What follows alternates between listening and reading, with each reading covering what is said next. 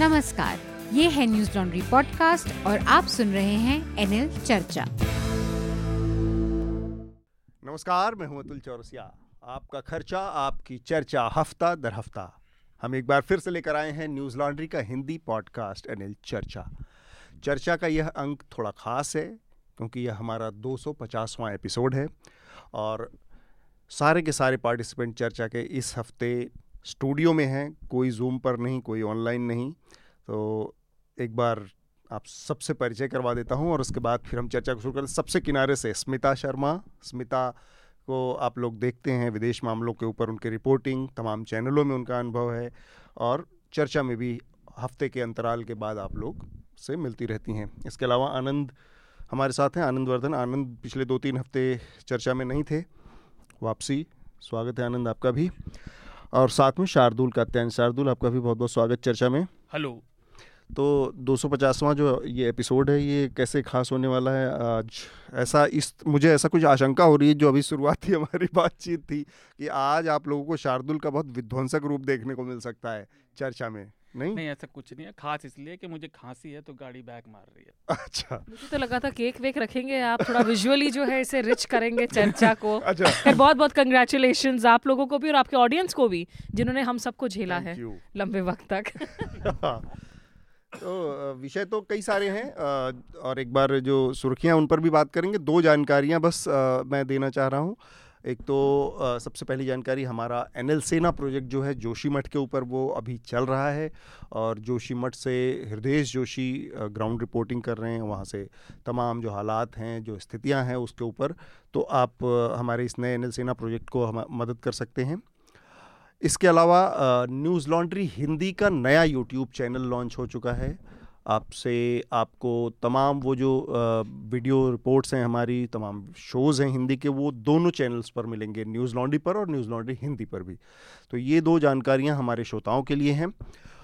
जो सुर्खियाँ हैं शार्दुल आप एक बार श्रोताओं को हमारे सामने रखें और उसके बाद फिर हम चर्चा को आगे बढ़ाते हैं। पहली सुर्खी दिल्ली से ही है।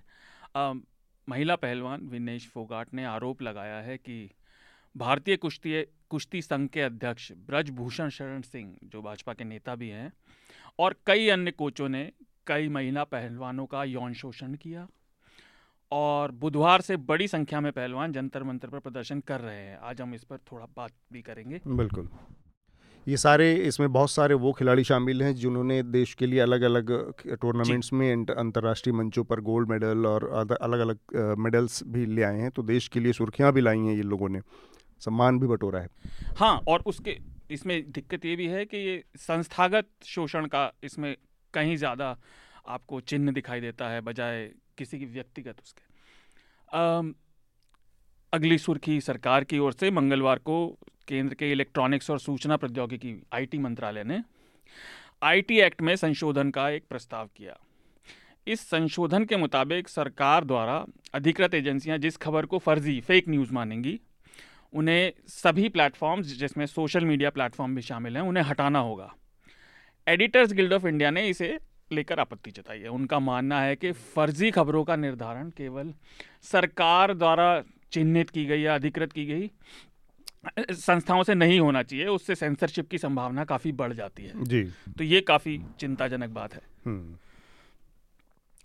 आज का हमारा एक और बातचीत का मुद्दा भाजपा की राष्ट्रीय कार्यकारिणी की बैठक हुई उसमें। दो खास बातें हुई बाकी तो राजनीतिक चीज़ें हैं ही उस पर आज हम बात भी करेंगे। जयप्रकाश नड्डा जो भाजपा के मौजूदा अध्यक्ष हैं जेपी नड्डा जी उनका कार्यकाल बढ़ा दिया गया और वो अध्यक्ष बने रहेंगे और प्रधानमंत्री मोदी ने अल्पसंख्यकों और पिछड़े समाज के लोगों को मिलाकर भाजपा के कार्यकर्ताओं से सर्वांगीण लोगों को साथ लेकर चलने की बात कही। हम्म। और भाजपा के लोगों का कहना है ये हमारे लिए आगे की विजन है पर खैर वो तो देखा जाएगा। हम्म। एक सुर्खी सुप्रीम कोर्ट से। राष्ट्रीय राजधानी क्षेत्र हैं और भारत सरकार के बीच खींचा खींचातनी चल रही है कि दिल्ली का प्रशासन कौन करेगा इस पर अदालत में सुनवाई भी हो रही थी। तो सुनवाई के अंत में भारत सरकार की तरफ़ से प्रस्तुत हो रहे हैं जो तुषार मेहता सॉलिसिटर जनरल। हम्म। उन्होंने मांग की कि ये मामला बड़ी बेंच पर जाए जिससे कोर्ट भी हैरान हुआ क्योंकि उस समय जो दिल्ली सरकार की तरफ़ से पेश हो रहे हैं अभिषेक मनु सिंह भी माफ़ कीजिएगा वो अपना कंक्लूडिंग बातें रख रहे थे। तो कोर्ट को इस पर काफ़ी हैरानी भी हुई और इस पर आगे अभी हाँ, मतलब पूरी हियरिंग और बातचीत के एकदम आखिरी चरण में बड़ी बेंच की मांग की सॉलिसिटर जनरल ने तो वो थोड़ा कोर्ट के लिए हाँ और अगर आप देखें तो कोर्ट के अगर जो रिपोर्ट हैं, जो रिकॉर्ड हैं तो कोर्ट काफ़ी आश्चर्यचकित हुआ कि आप अब क्यों कह रहे हैं, आपने अपने समय पर ये बात क्यों नहीं कही? क्योंकि उस समय दूसरे पक्ष के वकील अपना रिजॉइंडर दे रहे थे। कोर्ट से जुड़ी एक और चीज़ मुख्य न्यायाधीश को विधि मंत्री कानून मंत्री किरण रिजिजू ने एक पत्र लिखा और उसमें उन्होंने जजों को अपॉइंट करने वाले पैनल में सरकार के प्रतिनिधि होने की बात कही। और उनका कहना था कि सुप्रीम कोर्ट के लिए जो पैनल होगा, उसमें केंद्र का प्रतिनिधि और हाई कोर्ट्स के लिए राज्य या केंद्र का प्रतिनिधि ज़रूर होना चाहिए। और ये नॉमिनी की बात उस समय आ रही है जब सरकार और कोर्ट के बीच खींचातान खींचतान पहले से चल रही है कि जजों का अपॉइंटमेंट कैसे होगा। हम्म, अगर आनंद इस पर कुछ कहना चाहे क्योंकि ये खींचतान काफ़ी लंबे समय से चल रही है। और हम्म। इस कॉलेजियम की बहस को हम हम भी डिस्कस कर चुके हैं और कई बार डिस्कस किया जा चुका लेकिन अभी भी खबर आई कि जो कोर्ट ने ऑब्जेक्शन दिए थे उस पर चार दिन तक विचार चला। जो इसकी पृष्ठभूमि है वो काफ़ी लंबी है। एक कॉलेजियम जो व्यवस्था है वो संविधान से उत्पन्न नहीं हुई है। हम्म। वो एक इवॉल्व की है जिसे लोकप्रिय भाषा में थ्री जजेस केस कहते हैं। उन्नीस इक्यासी में S C Gupta versus union of India और उन्नीस सौ तिरानवे में जिससे कॉलेजियम बना। वो advocates on record supreme court versus union of India और उन्नीस में जब के आर नारायणन हमारे राष्ट्रपति थे तब उन्होंने संविधान के अनुच्छेद 143 का उपयोग करते हुए कॉलेजियम सिस्टम पर स्पष्टीकरण के लिए सुप्रीम कोर्ट से राय मांगी थी। तो उस समय जो सुप्रीम कोर्ट ने राय दी इन तीनों से उत्पन्न कॉलेजियम सिस्टम सुदृढ़ हुई कंसोलिडेट हम्म। हुई। अ, लेकिन ए, इसको लेकर बहस काफ़ी है। अभी वर्तमान से पहले एक एक बात और भी जो हम्म, विचार विमर्श होता है भूल जाते हैं लोग कि उन्हीं 2013 के सितंबर में तत्कालीन कानून मंत्री कपिल सिब्बल ने ए, ए, जो जुडिशियल अपॉइंटमेंट का जो कमीशन का जो आयोग था उसके लिए एक बिल रखा था जो राज्यसभा से पारित भी हो गया था। 2014 में जब एनडीए सरकार आई तो उसमें कुछ और चीज़ें जोड़कर उसको फिर से लाई। हम्म, और तो मेरे ख्याल से जो ये जो तनाव है एग्जीक्यूटिव जुडिशरी और लेजिस्लेचर में ये कोई बहुत बुरी बात नहीं है लोकतांत्रिक व्यवस्था के लिए लेकिन ये नियंत्रण के अंदर होना चाहिए कंट्रोल के अंदर। अभी जो है अभी चूँकि बहुत डोमिनेंट बहुत सरकार केंद्र में है इसलिए इस पर एक एग्जीक्यूटिव और लेजिस्लेचर की तरफ़ से एक आम सहमति होते हुए भी हम्म। इसको संशय की दृष्टि से देखा जाएगा। एक सुर्खी नेपाल से है। नेपाल में कई वर्षों में काफ़ी बड़ी हवाई दुर्घटना हुई जिसमें अड़सठ लोग मारे गए। ये हादसा ये प्लेन क्रैश पोखरा में हुआ और इसमें कई भारतीय भी थे। मेरे ख्याल से पाँच थे। पाँच भारतीय। पाँच भारतीय भी मारे गए। तो ये एक बड़ी खेदजनक खबर आई और आमतौर पर गाजीपुर से। हम्म, यूपी के गाजीपुर के थे पाँचों एक आज हम इस विषय पर बात भी करेंगे। ऑक्सफैम की एक रिपोर्ट आई जिसमें ये कहा गया कि भारत का करीब 40 प्रतिशत वेल्थ धन संपदा देश की एक प्रतिशत जनसंख्या के पास है और उसमें भी जो सबसे अमीर दस लोग हैं उनकी नेटवर्थ करीब सत्ताईस दशमलव साढ़े सत्ताईस अट्ठाईस लाख करोड़ है। और ये 2021 के मुकाबले 32 प्रतिशत बत्तीस प्रतिशत से थोड़ा ज़्यादा बत्तीस दशमलव आठ प्रतिशत ऊपर चढ़ गई है। तो उन्होंने इस पर काफ़ी चिंता जताई और आज आगे हम इस पर बात भी करेंगे। हम्म, जोशीमठ पर भी अपडेट है। जोशीमठ में जो पूरा शहर दरक रहा था, धंस रहा था, ये भी खबर आई थी कि वो पिछले 12-15 दिनों में पाँच सेंटीमीटर से ज़्यादा धंस गया है, बहुत तेज़ी से हो रहा है। तो ये आपदा, ये संकट, अब जोशीमठ तक सीमित नहीं है, ये बात भी पक्की हो गई है। कम से कम आठ ऐसे इलाके और हैं उत्तराखंड में, जिनमें आशंका जताई जा रही है और ये खतरा साफ़ देखा जा रहा है कि वहाँ भी ये तेज़ी से दरकना पूरे इलाकों का शुरू हो सकता है, जो एक बड़ी समस्या बन सकती है प्रशासनिक और जनता के लिए भी, क्योंकि बहुत बड़ी जनसंख्या को विस्थापित भी करना पड़ेगा। तो इसके लिए देखते हैं सरकार क्या करती है, पर ये काफ़ी चिंताजनक खबर है। दिल्ली से एक खबर, हमने कुछ हफ़्ते पहले बात की थी कि किस प्रकार से महिलाएँ असुरक्षित हैं और अंजलि का केस सामने आया था। तो दिल्ली कमीशन ऑफ़ वुमेन की जो अध्यक्ष हैं, स्वाति मालीवाल वो रात को दिल्ली की सड़कें कितनी सुरक्षित हैं इसका जायज़ा लेने के लिए निकली थी और उन्हीं के साथ बदतमीज़ी भी हुई छेड़खानी भी हुई और उन्हें गाड़ी में खींचने की कोशिश की गई। ऐसा उनका और, कहना है? हाँ ऐसा उन्होंने बताया और उनका कहना था ये एम्स के पास हुआ एम्स फ्लाईओवर के पास। और स्पष्ट बात है उसके बाद वो काफ़ी आक्रामक हुई उन्होंने कहा अगर मेरे साथ ऐसा हो सकता है तो फिर एक आम महिला के लिए चीज़ें कितनी खतरनाक होंगी। हम्म। और हम सब तो बात कर ही रहे हैं, पर ये सभी के सामने बार बार चीज़ें आ रही हैं कि हमारे शहर इतने सारे कानून और बातें होने के बावजूद भी सुरक्षित नहीं बन पा रहे महिलाओं के लिए, जो काफ़ी दुख की और चिंता की बात है। आखिरी सुर की बीबीसी से जुड़ी है। बीबीसी की एक डॉक्यूमेंट्री आई प्रधानमंत्री मोदी जी के ऊपर, और उन्होंने कहा कि वो कंप्लिसिट थे 2002 के दंगों में, और फिर उसके खिलाफ रोष भी हुआ, और विदेश मंत्रालय ने फिर ये कहा कि इस डॉक्यूमेंट्री में बीबीसी का कॉलोनियल माइंडसेट औपनिवेशिक मानसिकता औपनिवेशिक मानसिकता उनकी दिखाई पड़ती है जो उस पर सब अपनी अपनी राय देंगे अगर चाहें तो पर मुझे तो ये बात ठीक लगती है। ठीक बात। अगला जो एक और सुर्खी है मैं उसका ज़िक्र करना चाह रहा हूँ। पाकिस्तान के प्रधानमंत्री शहबाज शरीफ ने भारत के तरफ़ शांति का और दोस्ती का हाथ बढ़ाया है। लंबे समय बाद पाकिस्तान और भारत के रिश्तों में इस तरह की एक पहल देखने को मिली है। इससे पहले जो आखिरी जो पहल थी वो प्रधानमंत्री नरेंद्र मोदी जब पहले कार्यकाल में अपने थे प्रधानमंत्री बने थे तब वो नवाज़ शरीफ के प्रधानमंत्री रहते लाहौर गए थे। और उसके बाद से हालात बहुत बदले और दोनों देशों के बीच में एक टाइम पे ऐसी भी स्थिति आई। सर्जिकल स्ट्राइक की बात हुई, सर्जिकल स्ट्राइक की गई और रिश्ते ख़राब होते गए, आतंकवादी हमलों की भी घटनाएँ हुई। और बातचीत की प्रक्रिया लगभग पूरी तरह से रुकी हुई थी, जो आज भी वैसे ही उसी हालत में मेरे साथ स्मिता है, स्मिता, आप, विदेश मामलों को लगातार कवर करती रही हैं भारत पाकिस्तान के रिश्तों को भी आपने लगातार देखा है, नज़र रखा है उस पर। आ, मैं इस पर एक संक्षेप में आपकी एक पहली राय जानना चाह रहा हूँ कि जो शहबाज शरीफ का ये प्रस्ताव है आ, उसमें वो कई सारे उसमें उन्होंने कंडीशन जो कविट्स उसमें ऐड हैं जैसे आप कहें कि वो कश्मीर वाला भी उनकी मजबूरी है वो जोड़ना है।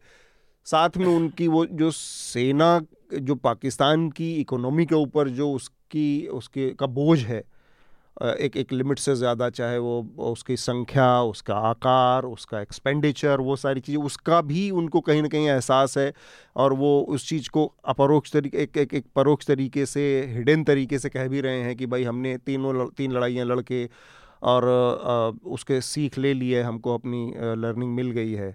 तो उनका एक तरह से, सेना के ऊपर भी एक तरह का वो निशाना है कि सेना के ज़रिए हम यहाँ पर कुछ अचीव नहीं कर पा सकते हैं। फिर भी भारत की तरफ़ से कोई प्रस्ताव जाने का कोई अंदेशा, कोई कोई उम्मीद नज़र आती है? या फिर ये लग रहा है कि आपको कि अभी ये माहौल जो है उसमें कुछ बात आगे नहीं बढ़ेगी?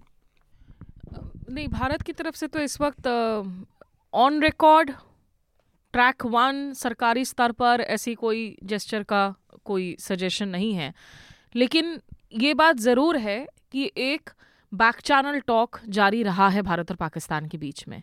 इसको ऑफिशियली कंफर्म करें या ना करें और इसको खुद अजीत डोवल साहब भी जो है पिछले कुछ वक्त से लगातार बढ़ाते रहे हैं जिसको रह रहकर बहुत सारी रिपोर्ट्स भी आई अभी हाल ही में हामिद मीर वगैरह की भी रिपोर्ट्स आई थी। Of course a lot of reports have to be taken with pinch of salt देखिए अब उन्नीस सौ निन्यानवे का जो लाहौर डिक्लेरेशन हुआ था भारत पाकिस्तान के बीच में करगिल युद्ध के बाद वाजपेयी साहब वहाँ गए थे उसके बाद से दरअसल जो शांति के लिए कुछ ओकेशंस बने कुछ ऐसे अपॉर्चुनिटीज़ आई जिनमें सबसे ज़्यादा ज़िक्र 2004 से 2007 की पीरियड का होता है जिस दौरान वहाँ परवेज़ मुशर्रफ जो पूर्व सेनाध्यक्ष थे उसके बाद वो हम्म। राष्ट्रपति बने यहाँ डॉक्टर मनमोहन सिंह थे वहाँ बहुत सारी ऐसी बातें थी फोर पॉइंट जो पीस फॉर्मूला है जिसको लेकर आगे बढ़ाया जा सकता था लास्ट मिनट पर दोनों ओर में जो है एक फ्रीजिंग हो गया। वो नहीं बात बढ़ पाई। 2015 में अगर आप याद करें जिस तरह से प्रधानमंत्री नरेंद्र मोदी एकाएक पहुँच गए थे शरीफ के घर घर पे। पे।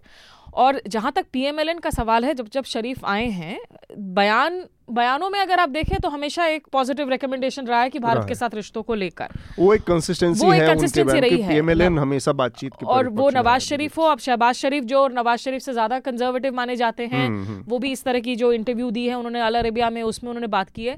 लेकिन इसको बहुत सारे हमें हालात के मद्देनजर देखना होगा। एक पाकिस्तान के अंदर इस वक्त हालात इतने बुरे हैं खास करके आर्थिक स्तर पर। हम्म, मुनीज़ा जहांगीर जो वहाँ की बड़ी फ़ेमस जर्नलिस्ट हैं उनकी माँ असमा जहांगीर बहुत नोटेड और अवार्डेड ह्यूमन राइट्स एक्टिविस्ट थी सामाजिक कार्यकर्ता थी। उन्होंने अभी हाल में ट्वीट किया कि किस तरीके से पाकिस्तान विदेश मंत्रालय के पास शायद अब इतने पैसे नहीं बचे हैं इस वक्त कि सैलरीज दे सके अपने अधिकारियों को और अपने हम्म। जो लोग काम करते हैं। और अगर जो मुनीज़ा जैसी अगर एक जर्नलिस्ट ऐसे ट्वीट करती हैं तो इसको मैं बहुत गंभीरता से लूँगी। तो एक चरमराई हुई व्यवस्था है। दूसरा देखिए अफ़गानिस्तान को लेकर पहले आप लगातार जो अमेरिका को आप एक तरीके से आप एक ट्रिगर पुल कर करके बार बार ब्लैकमेल करते थे वो हालात अब बहुत बदल चुके हैं। अफ़गानिस्तान अभी आपका सरदर्द है। अमेरिका वहाँ से पुल बैक कर चुका है। डायरेक्टली इन्वॉल्व नहीं है। और अफगान तालिबान पाक तालिबान को लेकर जिस तरीके से लगातार हमलों में इजाफा हुआ है वहाँ सिचुएशन उनको समझ में नहीं आ रहा हम क्या करें। तो और शहबाज शरीफ ने ये बयान कब दिए जब वो वेस्ट एशिया में थे? हम्म, हम्म। वो मध्य एशिया इधर वेस्ट एशिया में ट्रैवल कर रहे हैं ताकि थोड़ी फंड्स मिल सके पाकिस्तान के अंदर व्यवस्था सुधर सके। वहाँ ऐसे बहुत से मुल्क हैं जिनके साथ आज की तारीख में भारत के रिश्तों में बहुत सुधार सुधार हुआ हुआ है। हम्म, आप जो यू टू आई टू का हम बात करते हैं एक वेस्ट एशियन क्वाड फॉर्मुलेट हो गया है जिसमें इसराइल अमेरिका यूएई आज भारत के साथी हैं। यूएई सऊदी वो देश हैं जो कभी लगातार जो है सबसे ज़्यादा अगर इनके घनिष्ठ रिश्ते हमेशा से रहे वो पाकिस्तान के साथ रहे थे। साथ रहे लेकिन आज की तारीख में भारत के साथ रणनीतिक स्तर पर रणनीतिक मंच पर बहुत सारे जो हैं ऐसे कदम उठाए जा रहे हैं। तो इन सबके मद्देनजर अगर देखें एक तो अंदरूनी मजबूरियाँ ज़रूर हैं। हम्म। दूसरा मैं ये भी कहूँगी अतुल यहाँ पे बहुत सारे ऐसे लोगों को लगता है कि नहीं पाकिस्तान में एंटी इंडिया ही सेंटिमेंट्स डोमिनेंट रहता है। वहाँ पे मैंने बाकायदा जब चुनाव भी कवर किए हैं 2013 का चुनाव मुझे आज भी याद है जहाँ नवाज़ शरीफ जीत कर लौटे थे उन चुनावों में मैंने लगभग आठ दस दिन मैंने वहाँ पे बिताया था पाकिस्तान के अंदर। पहली दफ़ा था कि कश्मीर था ही नहीं कोई डिस्कोर्स किसी भी पार्टी के मैनिफेस्टो में। हम्म, हम्म। वहाँ पर फ्रंट पेज न्यूज़ और एजेंडे में क्या बात हो रही थी? अदरक लहसुन की कीमतें। घरेलू बढ़ोतरी जो कीमतों का इजाफा हुआ था। तो ऐसे हालात बदले लेकिन पाकिस्तान की हमेशा से प्रॉब्लम रही है कि जब आपकी जो इंटरनल डिविजन है जनरल बाजवा भी देखें आप बीच बीच में ऐसे इस्लामाबाद पीस कॉन्फ्रेंस वगैरह में बयान दे चुके हैं अ, जहाँ पे वो भारत के साथ दोस्ती की बात करते हैं। हाँ। वही जरदारी साहब हिंदुस्तान टाइम समिट में मुझे याद है 2000 आई थिंक चार पाँच चार या पाँच की बात है उनसे मैंने सवाल किया था जिसमें उन्होंने कहा था कि let us put Kashmir on the back burner for now हाँ। Let us keep it for our future generations हम्म, उसके बाद उनको जो है वहाँ पे अंदर में बहुत उनको रेजिस्टेंस फेस करना पड़ा था। तो जब तक पाकिस्तान के अंदर internally within the army within the ISI की डिविजन और इंडिया को लेकर कैसे बढ़ना है नहीं बदलता। हम्म। और दूसरा खुद इंडिया के अंदर देखिए ये जो सरकार है अगर पाकिस्तान की सरकार अभी भी सोच रही है कि तीन सौ सत्तर को जो है वापस से रिवोक करने की बात की जाए वापस से जो है वो हम्म। स्टेटस दे दी जाए इन सब मुद्दों पर अगर भारत सरकार से बात करेगी मोदी सरकार इसके लिए तैयार नहीं है। नहीं। और 2024 चुनावों के पहले पाकिस्तान एक बार फिर से एक बहुत बड़ा अंदरूनी मुद्दा एक डोमेस्टिक नारा लगातार बनेगा। बनेगा। ये इंडियन इलेक्शन में अब कॉमन हो चुका है तो ऐसे हाँ, बहुत हालात हैं जिससे मुझे नहीं लगता की कोई फॉर्मल इस वक्त जो है आप प्रपोजल देखेंगे बातचीत के लिए। इसमें एक और चीज़ है जो की पाकिस्तान की सेना है अभी ये प्रस्ताव जो है ये बहुत ही एक सतही ऊपर ऊपर का प्रस्ताव शहबाज शरीफ की तरफ़ से आया। इसमें भारत सरकार निश्चित रूप से कोई टॉप मतलब सिविल चुनी हुई सरकार के स्तर पर कोई बातचीत आगे बढ़ाने या कोई मैसेज देने, सिविल गवर्नमेंट की तरफ़ से देने से पहले ये देखना होगा कि पाकिस्तान में जितने स्टेक होल्डर्स हैं वो इस प्रस्ताव पर कितना एकमत हैं और उसमें तब जाके उस इवेल्युएशन के बाद शायद ज़्यादा मुझे शक नहीं है अतुल की डोमेस्टिकली ये शिफ्ट बहुत प्रोमिनेंट है पाकिस्तान में। पाकिस्तान के लोग आज उबे हुए हैं तमाम सरकारों से हम्म। तमाम भ्रष्टाचारियों से हम्म। तमाम बढ़ती हुई महँगाई से हम्म। पाकिस्तान की चरमराई हुई अर्थव्यवस्था से। पाकिस्तान की सेना भी सेना और आईएसआई के बीच में देखिए ISI डिफरेंसेस रहे हैं। मतलब अब अब ये सिर्फ़ सेना वर्सेस सिविलियन गवर्नमेंट नहीं है।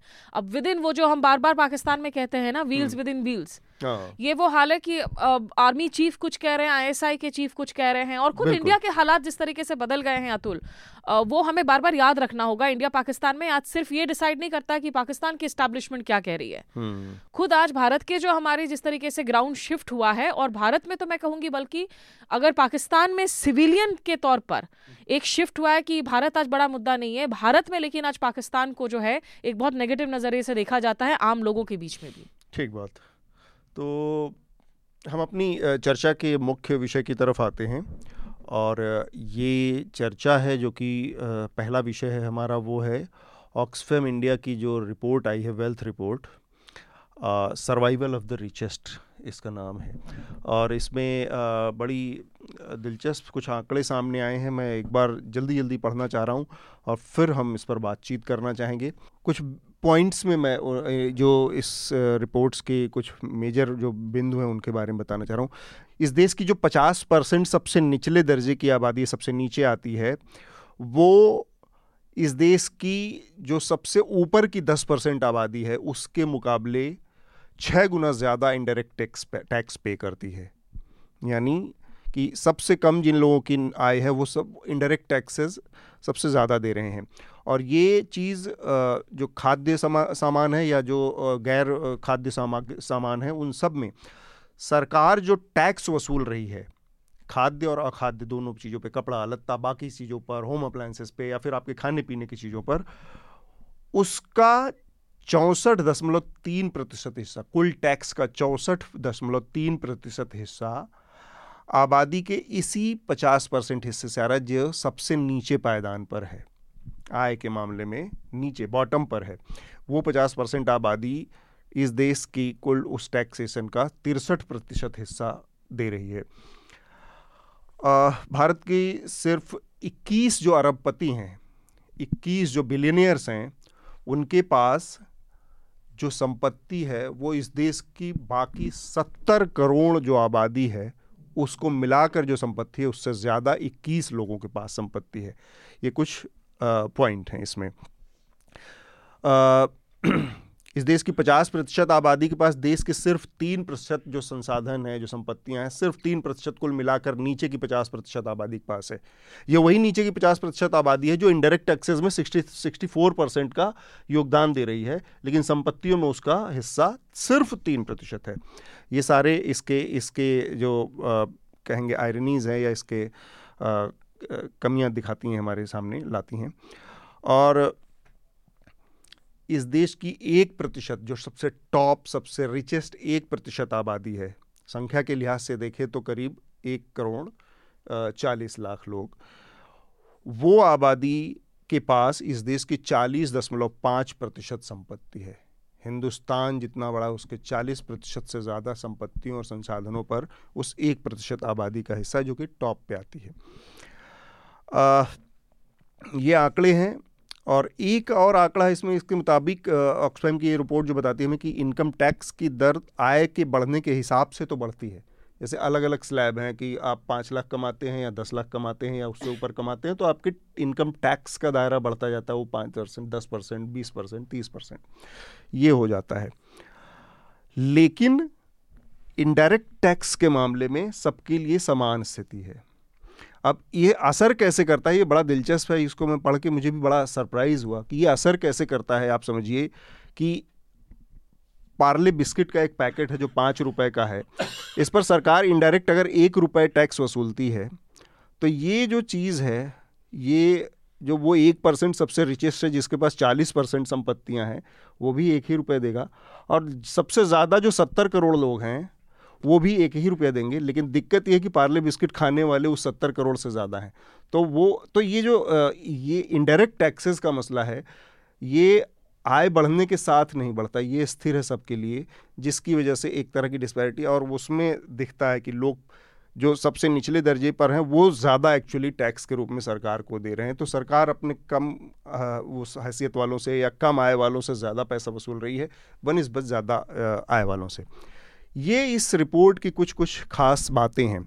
आनंद, मैं आपको इस बातचीत में लाना चाह रहा हूँ। ये ऑक्सफैम इंडिया की रिपोर्ट, ये वेल्थ रिपोर्ट बार बार आती है। ये जो दिखाता है हमें, जो संसाधनों के बीच में इतना ज़बरदस्त ऊंच नीच या इतना ज़्यादा गैप है आबादी के बीच इसमें केवल सरकार की नीतियों को माना जाए कि उनका योगदान है, या लोग इस इस स्थिति को बनाए रखने में योगदान देते हैं नागरिक, या फिर सरकार और कॉरपोरेट या कुछ लोगों का एक नेक्सस है, जो इस पूरी स्थिति को बनाए रखने में हमेशा लगा रहता है या उसका हितैषी है या उसको किसी भी तरह से प्रोटेक्ट करने की किसी हर कीमत पर कोशिश करता है। या फिर ये अच्छी स्थिति है, ये भी मतलब मैं समझना चाहूँगा कि ये अच्छी या बुरी स्थिति है, इस पर भी आप अपनी राय दे सकते हैं। अच्छी, बुरी तो नहीं, लेकिन ये है कि देखिए कि इसको क्वांटिफाई किया गया है, जैसे कुछ आंकड़े इसके दिए गए हैं और जो आर्थिक तंत्र भी है खासकर पिछले तीन दशकों से उसमें ये एक असमानता जो है बढ़ती असमानता लेकिन जो तम, तमाम सरकारें हैं और बहुत आर्थिक अध्ययन घटती गरीबी लेकिन बढ़ती असमानता। तो ये दोनों समानांतर रूप से चल रहे हैं कि गरीबी का स्तर पोस्ट लिबरलाइजेशन घटा है मतलब गरीबी कम हुई है। बिलो पॉवर्टी लाइन वाले लोगों कम हुई हुई है लेकिन असमानता भी बढ़ी है। और जो इसमें टैक्सेशन की जो बात है जैसे जिस जो आप बोल रहे थे डायरेक्ट टैक्स उसको प्रोग्रेसिव टैक्सेशन कहते हैं कि तो हम्म। ज़्यादा ऊपर तो वो उसके लिए जो समांतर यही टर्म यूज़ किया जाता है तो उसमें क्या है उसमें एक आसानी है प्रोग्रेसिव टैक्सेशन में क्योंकि उसमें जो सोर्स है आय का हम्म। उसको आइडेंटिफाई करना पर्सन टू पर्सन आसान आसान होगा। लेकिन कोई अगर कोई चीज़ खरीद रहा है उस उसको आइडेंटिफाई करना इनडायरेक्ट टैक्स में वो थोड़ा मुश्किल है हाँ, कि किसकी आय ज़्यादा है किसकी कम हाँ, है। और उसमें बहुत ज़्यादा सर्वेलेंस चाहिए बहुत ज़्यादा हम्म। तंत्र भी चाहिए। ये एक, एकदम अलग सी बात है कि सरकार इसके लिए इच्छुक भी है कि नहीं हाँ, वो तो वो, दूसरी वो एक दूसरी बात है लेकिन हम्म। व्यवहारिक रूप से इसके लिए जो तंत्र चाहिए जो क्या दुनिया में कहीं ऐसा है जो इस तरह से इस चीज़ को करता हो? नहीं। अगर है तो मुझे जानकर होगा हाँ। मेरे ख्याल से होगा। वेल्थ टैक्स बहुत कम कर दिया इनहेरिटेंस टैक्स एक इनहेरिटेंस टैक्स तो अलग चीज़ हो गई। जैसे जो थॉमस पिकेटी ने जो इनइक्वालिटी पे जो किताब लिखी थी जो अभी जो बीसवीं इक्कीसवीं शताब्दी का जो कैपिटल कहा। गया मार्क्स तो उन्होंने असमानता पे ज़्यादा उन्होंने ज़्यादा वो पूंजीवाद वगैरह ये सबसे भी ज़्यादा जो है व्यवहारिक असमानता की बात की थी तो उसमें भारत से जो डेटा है वो एक तो है कि इसमें एक बात और है कि जो ऊपरी जो आप बोल रहे कि इतने लोगों के पास इतना धन जो है संचय है और वो सीमित है इन चुनिंदा हाथों में। तो आ, उसमें जैसे बहुत तरह से जो है एक तो है कि क्रॉस प्रॉपर्टी कंसोलिडेशन काफ़ी हुई है कि इसे भी खरीद लो इसे भी खरीद लो तो एक औद्योगिक। घराना में कई सारी संपत्तियों का को सुदृढ़ ढंग से एक ही बना लिया गया तो एक जो है ओनर में का, काफ़ी आर्थिक रूप से शक्तिशाली होता गया। इसमें कई सरकारों की ये सब जैसे कि जैसे टैक्स हॉलीडेज़ या सेज ये सब नीतियाँ भी रही हैं कि कि ये दे, दीजिए क्योंकि एक भी है कि पोस्ट लिबरलाइजेशन में एक एक डोमिनेंट सेंटीमेंट ये भी रहा कि उत्पादन को जो एनिमल स्पिरिट्स को जो है वो जगाए रखना है उत्पादन उत्पादन को धक्का देने के लिए इन्हें ये ये लेकिन उसका एक ये भी हुआ कि जो अब अब तो हम लोग स्टार्टअप वगैरह की कम पूंजी से बात कर रहे हैं लेकिन अभी जो एक समय ऐसा अभी भी है पहले और भी जहाँ कि उन्होंने क्या किया कि जो पहले से मौजूदा घराने थे बड़े बड़े अधिक घराने उन्होंने क्रॉस प्रॉपर्टी कंसोलिडेशन कर लिया कि वो भी हमारा वो भी हमारा जिसमें कि बीस तीस जो प्रमुख घराने हैं वो अभी भी उतने बहुत शक्तिशाली हैं और उनमें तो आ, जहाँ से मैंने शुरू किया वहीं ख़त्म कर रहा हूँ कि ये अच्छी है या बुरी है या अवसंभावी है ये भी नहीं कह रहा हूँ कि ऐसा है ही। लेकिन मेरे ख्याल से ये लोग अनिभिज्ञ थे इससे ये भी बात नहीं है। उसको एक आंकड़ों का जामा पहनाया गया है अभी कि वो क्वान्टिफाई हो गया लेकिन भारत में ये जो असमानता बढ़ रही है हम्म। ये बहुत वर्षों से ये चर्चा का विषय रहा ये लिबरलाइजेशन का ही का हाँ। का नतीजा है कि इतने विकृत रूप में मतलब पहले भी लेकिन जब तक देश बंद बजा- व्यवस्था में था या जिसको नेहरूवियन सोशलिज्म कहते हैं उस दौर में ये असमानता या ये गैप इतना ज़्यादा मुखर नहीं था या इतना ज़्यादा दिखता नहीं था या शायद इतना ज़्यादा था भी नहीं क्योंकि हम अपने अनुभव से अगर जो अगर बात करें तो आज के समय में अगर हम देखें तो जिन लोगों के बीच में हम लोग रहते थे, उन्हीं लोगों के बीच में उनकी आय और कुछ लोग जो अच्छा कर गए सपोज़ मैं यहाँ माइग्रेट करके आ गया और मेरे कोई कुछ दोस्त हैं जो वहीं गाँव में रह गए, उनके अपने बीच में मैं एक दूसरे तरह का अंतर पाता हूँ। यहाँ पर जो लोग मेरे से, मेरे साथ में काम करने वाले या पहले से या यहाँ इस्टेब्लिश लोग थे, उनसे अपने बीच में मैं बड़ा अंतर पाता हूँ। तो ये जो चीज़ें हैं, ये तीस साल का जो ये है, उसने इस तीस साल की या ओपन मार्केट इकोनॉमी ने इस गैप को बहुत एक्सेलरेट किया है। या फिर जो आनंद कह रहे कि पहले भी था, लेकिन अपना अनुभव बताता है कि शायद पहले एक्सेप्टेंस ज़्यादा थी। लोगों के बीच में इस तरह का वेल्थ का दुराव नहीं था इतना जितना आज की तारीख में दिखता है, और साथ में एक्सेसिबिलिटी पर भी उसका असर दिखता है। तमाम तरीके के फैक्टर्स एक साथ हैं इसमें अतुल, और मैं तो कोई इकोनॉमिस्ट नहीं हूँ, लेकिन निश्चित रूप से आप जब देखते हैं कि आप उदारवाद की बात करते हैं मार्केट्स में आप कैपिटलिज्म की बात करते हैं कंज्यूमरिज्म बढ़ता है। और जिन बातों का आनंद ने ज़िक्र किया कि आज औद्योगिक घराने ऐसे बन बन चुके हैं जैसे भारत में आपको ये नहीं पता कि एक घर के अंदर एक औद्योगिक घराने का तो छोड़ दीजिए आप एक फैमिली के अंदर कितना सोना रखा हुआ है। वो अ, पता लगा पाना जो है इट नीड्स सम एफर्ट्स तो इस मामले में देखिए, और इस कोविड नाइन्टीन पैंडेमिक ने जो है, इस असमानता को और भी ज़्यादा जो है, बढ़ा दिया है, बहुत ज़्यादा बढ़ा दिया है। जो हम हैव्स एंड हैव नॉट्स की बात करते हैं, कि जिन लोगों के पास है, जिनके पास रिसोर्सेज नहीं है डिजिटल हैव्स और हैव नॉट्स की वह हमने पूरी जो है, दूरियाँ बढ़ती हुई देखी कोविड नाइन्टीन के दौरान। तो हम देखिए 2015 में भारत में एक नॉमिनल वेल्थ टैक्स हुआ करता था। जिसको उस वक्त जो वित्त मंत्री थे अरुण जेटली उन्होंने हटा दिया था। हाँ। और नॉमिनल वेल्थ टैक्स की जगह दो परसेंट का एक सरचार्ज लगा दिया गया था।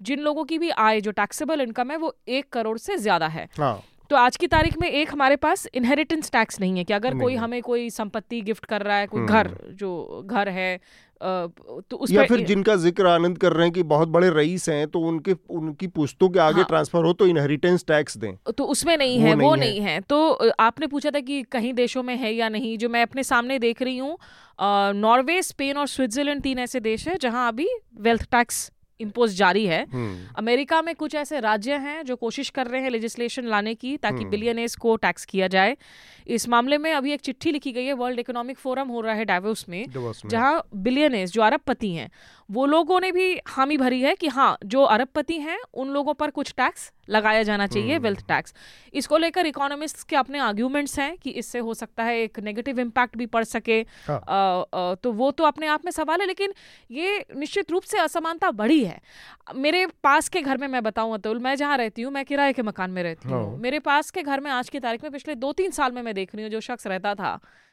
हो सकता है बहुत अच्छी बिज़नेस चल रही हो बिज़नेस फल फूल रहा हो जो भी हो घर में लोग तीन हैं। एक आपकी बड़ी सी बिल्डिंग में हम्म। गाड़ियाँ कम से कम सात हैं। बताइए। और जिसमें चार एस हैं। आप आज की तारीख में जो बड़े गाड़ियाँ हैं आप थार देख लें फॉर्च्यूनर देख लें इनोवा देख लें वो शख्स के पास है। एसयूवीज हैं सारी हाँ। तो एक तरफ़ वो शख्स है जिसकी वेल्थ इस तरह से मल्टीप्लाई हो रही है दूसरी तरफ़ वो शख्स है जो कोविड नाइन्टीन लॉकडाउन के दौरान अपने बच्चे को एक अलग से फ़ोन तक नहीं दे पा रहा था ऑनलाइन एजुकेशन के लिए। एजुकेशन के लिए। छः बच्चे एक कमरे में रह रहे हैं लाइट तक नहीं जला पा रहे हैं कि हम्म। कमरा दिख जाएगा उस ब, बच्चे जो हैं इंतज़ार करते हैं एक स्मार्टफ़ोन नहीं है घर में। हम्म हम्म। जहाँ आप चैट्स रिसीव कर सकें। तो ये एक हकीकत है।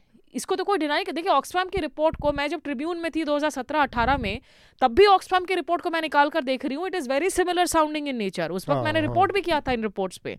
लेकिन ये जो खाई है वो निश्चित रूप से इसकी गहराई दिनों दिन और बड़ी होती गई है।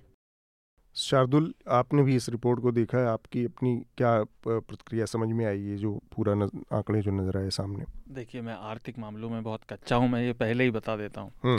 लेकिन अभी जैसे आपने जो बातें उठाई।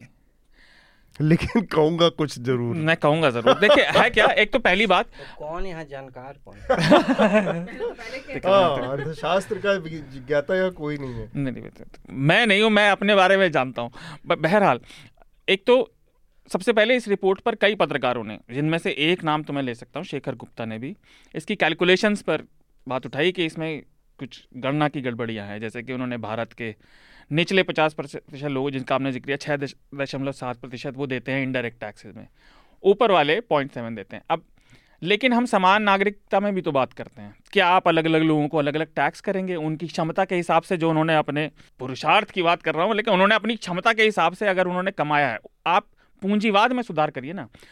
अमीर लोगों पर, जो खासतौर से बिलियनर्स हैं, उन पर टैक्स लगाने का मैं हमेशा से समर्थक रहा हूँ। व्यक्तिगत तौर पर। इन पर टैक्स ज़्यादा लगना चाहिए, खासतौर से वेल्थ टैक्स और कैपिटल गेंस टैक्स। आपको अगर याद हो, कुछ साल पहले जब भारत में कैपिटल गेंस टैक्स लगा था तो बड़ा शोर मचा था। होता क्या है, पैसा स्टॉक मार्केट में मल्टीप्लाई होता रहता है, और अगर कैपिटल गेंस टैक्स नहीं होगा तो उनका पैसा लगातार बढ़ रहा है। और वही चीज़ जो हम बात कर रहे हैं, असमानता। समाज की जो गरीबी है, उससे देश की कोट अनकोट ये जो जीडीपी है और अमीरी के आंकड़े हैं, इनमें एक डिस्कनेक्ट दिखाई पड़ता है। लेकिन अगर आप इस पूंजीवाद पर पूरा बात करेंगे कि भाई एक व्यक्ति सक्षम है उसके पास ज़्यादा साधन है दूसरे के पास नहीं है तो आप ये सुनिश्चित करिए ना कि भारत में सब सब लोग टैक्स दें। कितने लोग भारत में टैक्स देते हैं? दूसरी भारत में सारे लोग टैक्स देते हैं। इनडायरेक्ट टैक्स देते हैं लेकिन डायरेक्ट। टैक्सेशन में ना। तो यहाँ तो असली डिस्पैरिटी तो इनडायरेक्ट टैक्स में ही तो बात कहाँ आई? बात आ गई कि हमें टैक्स व्यवस्था को सुधारने की ज़रूरत है।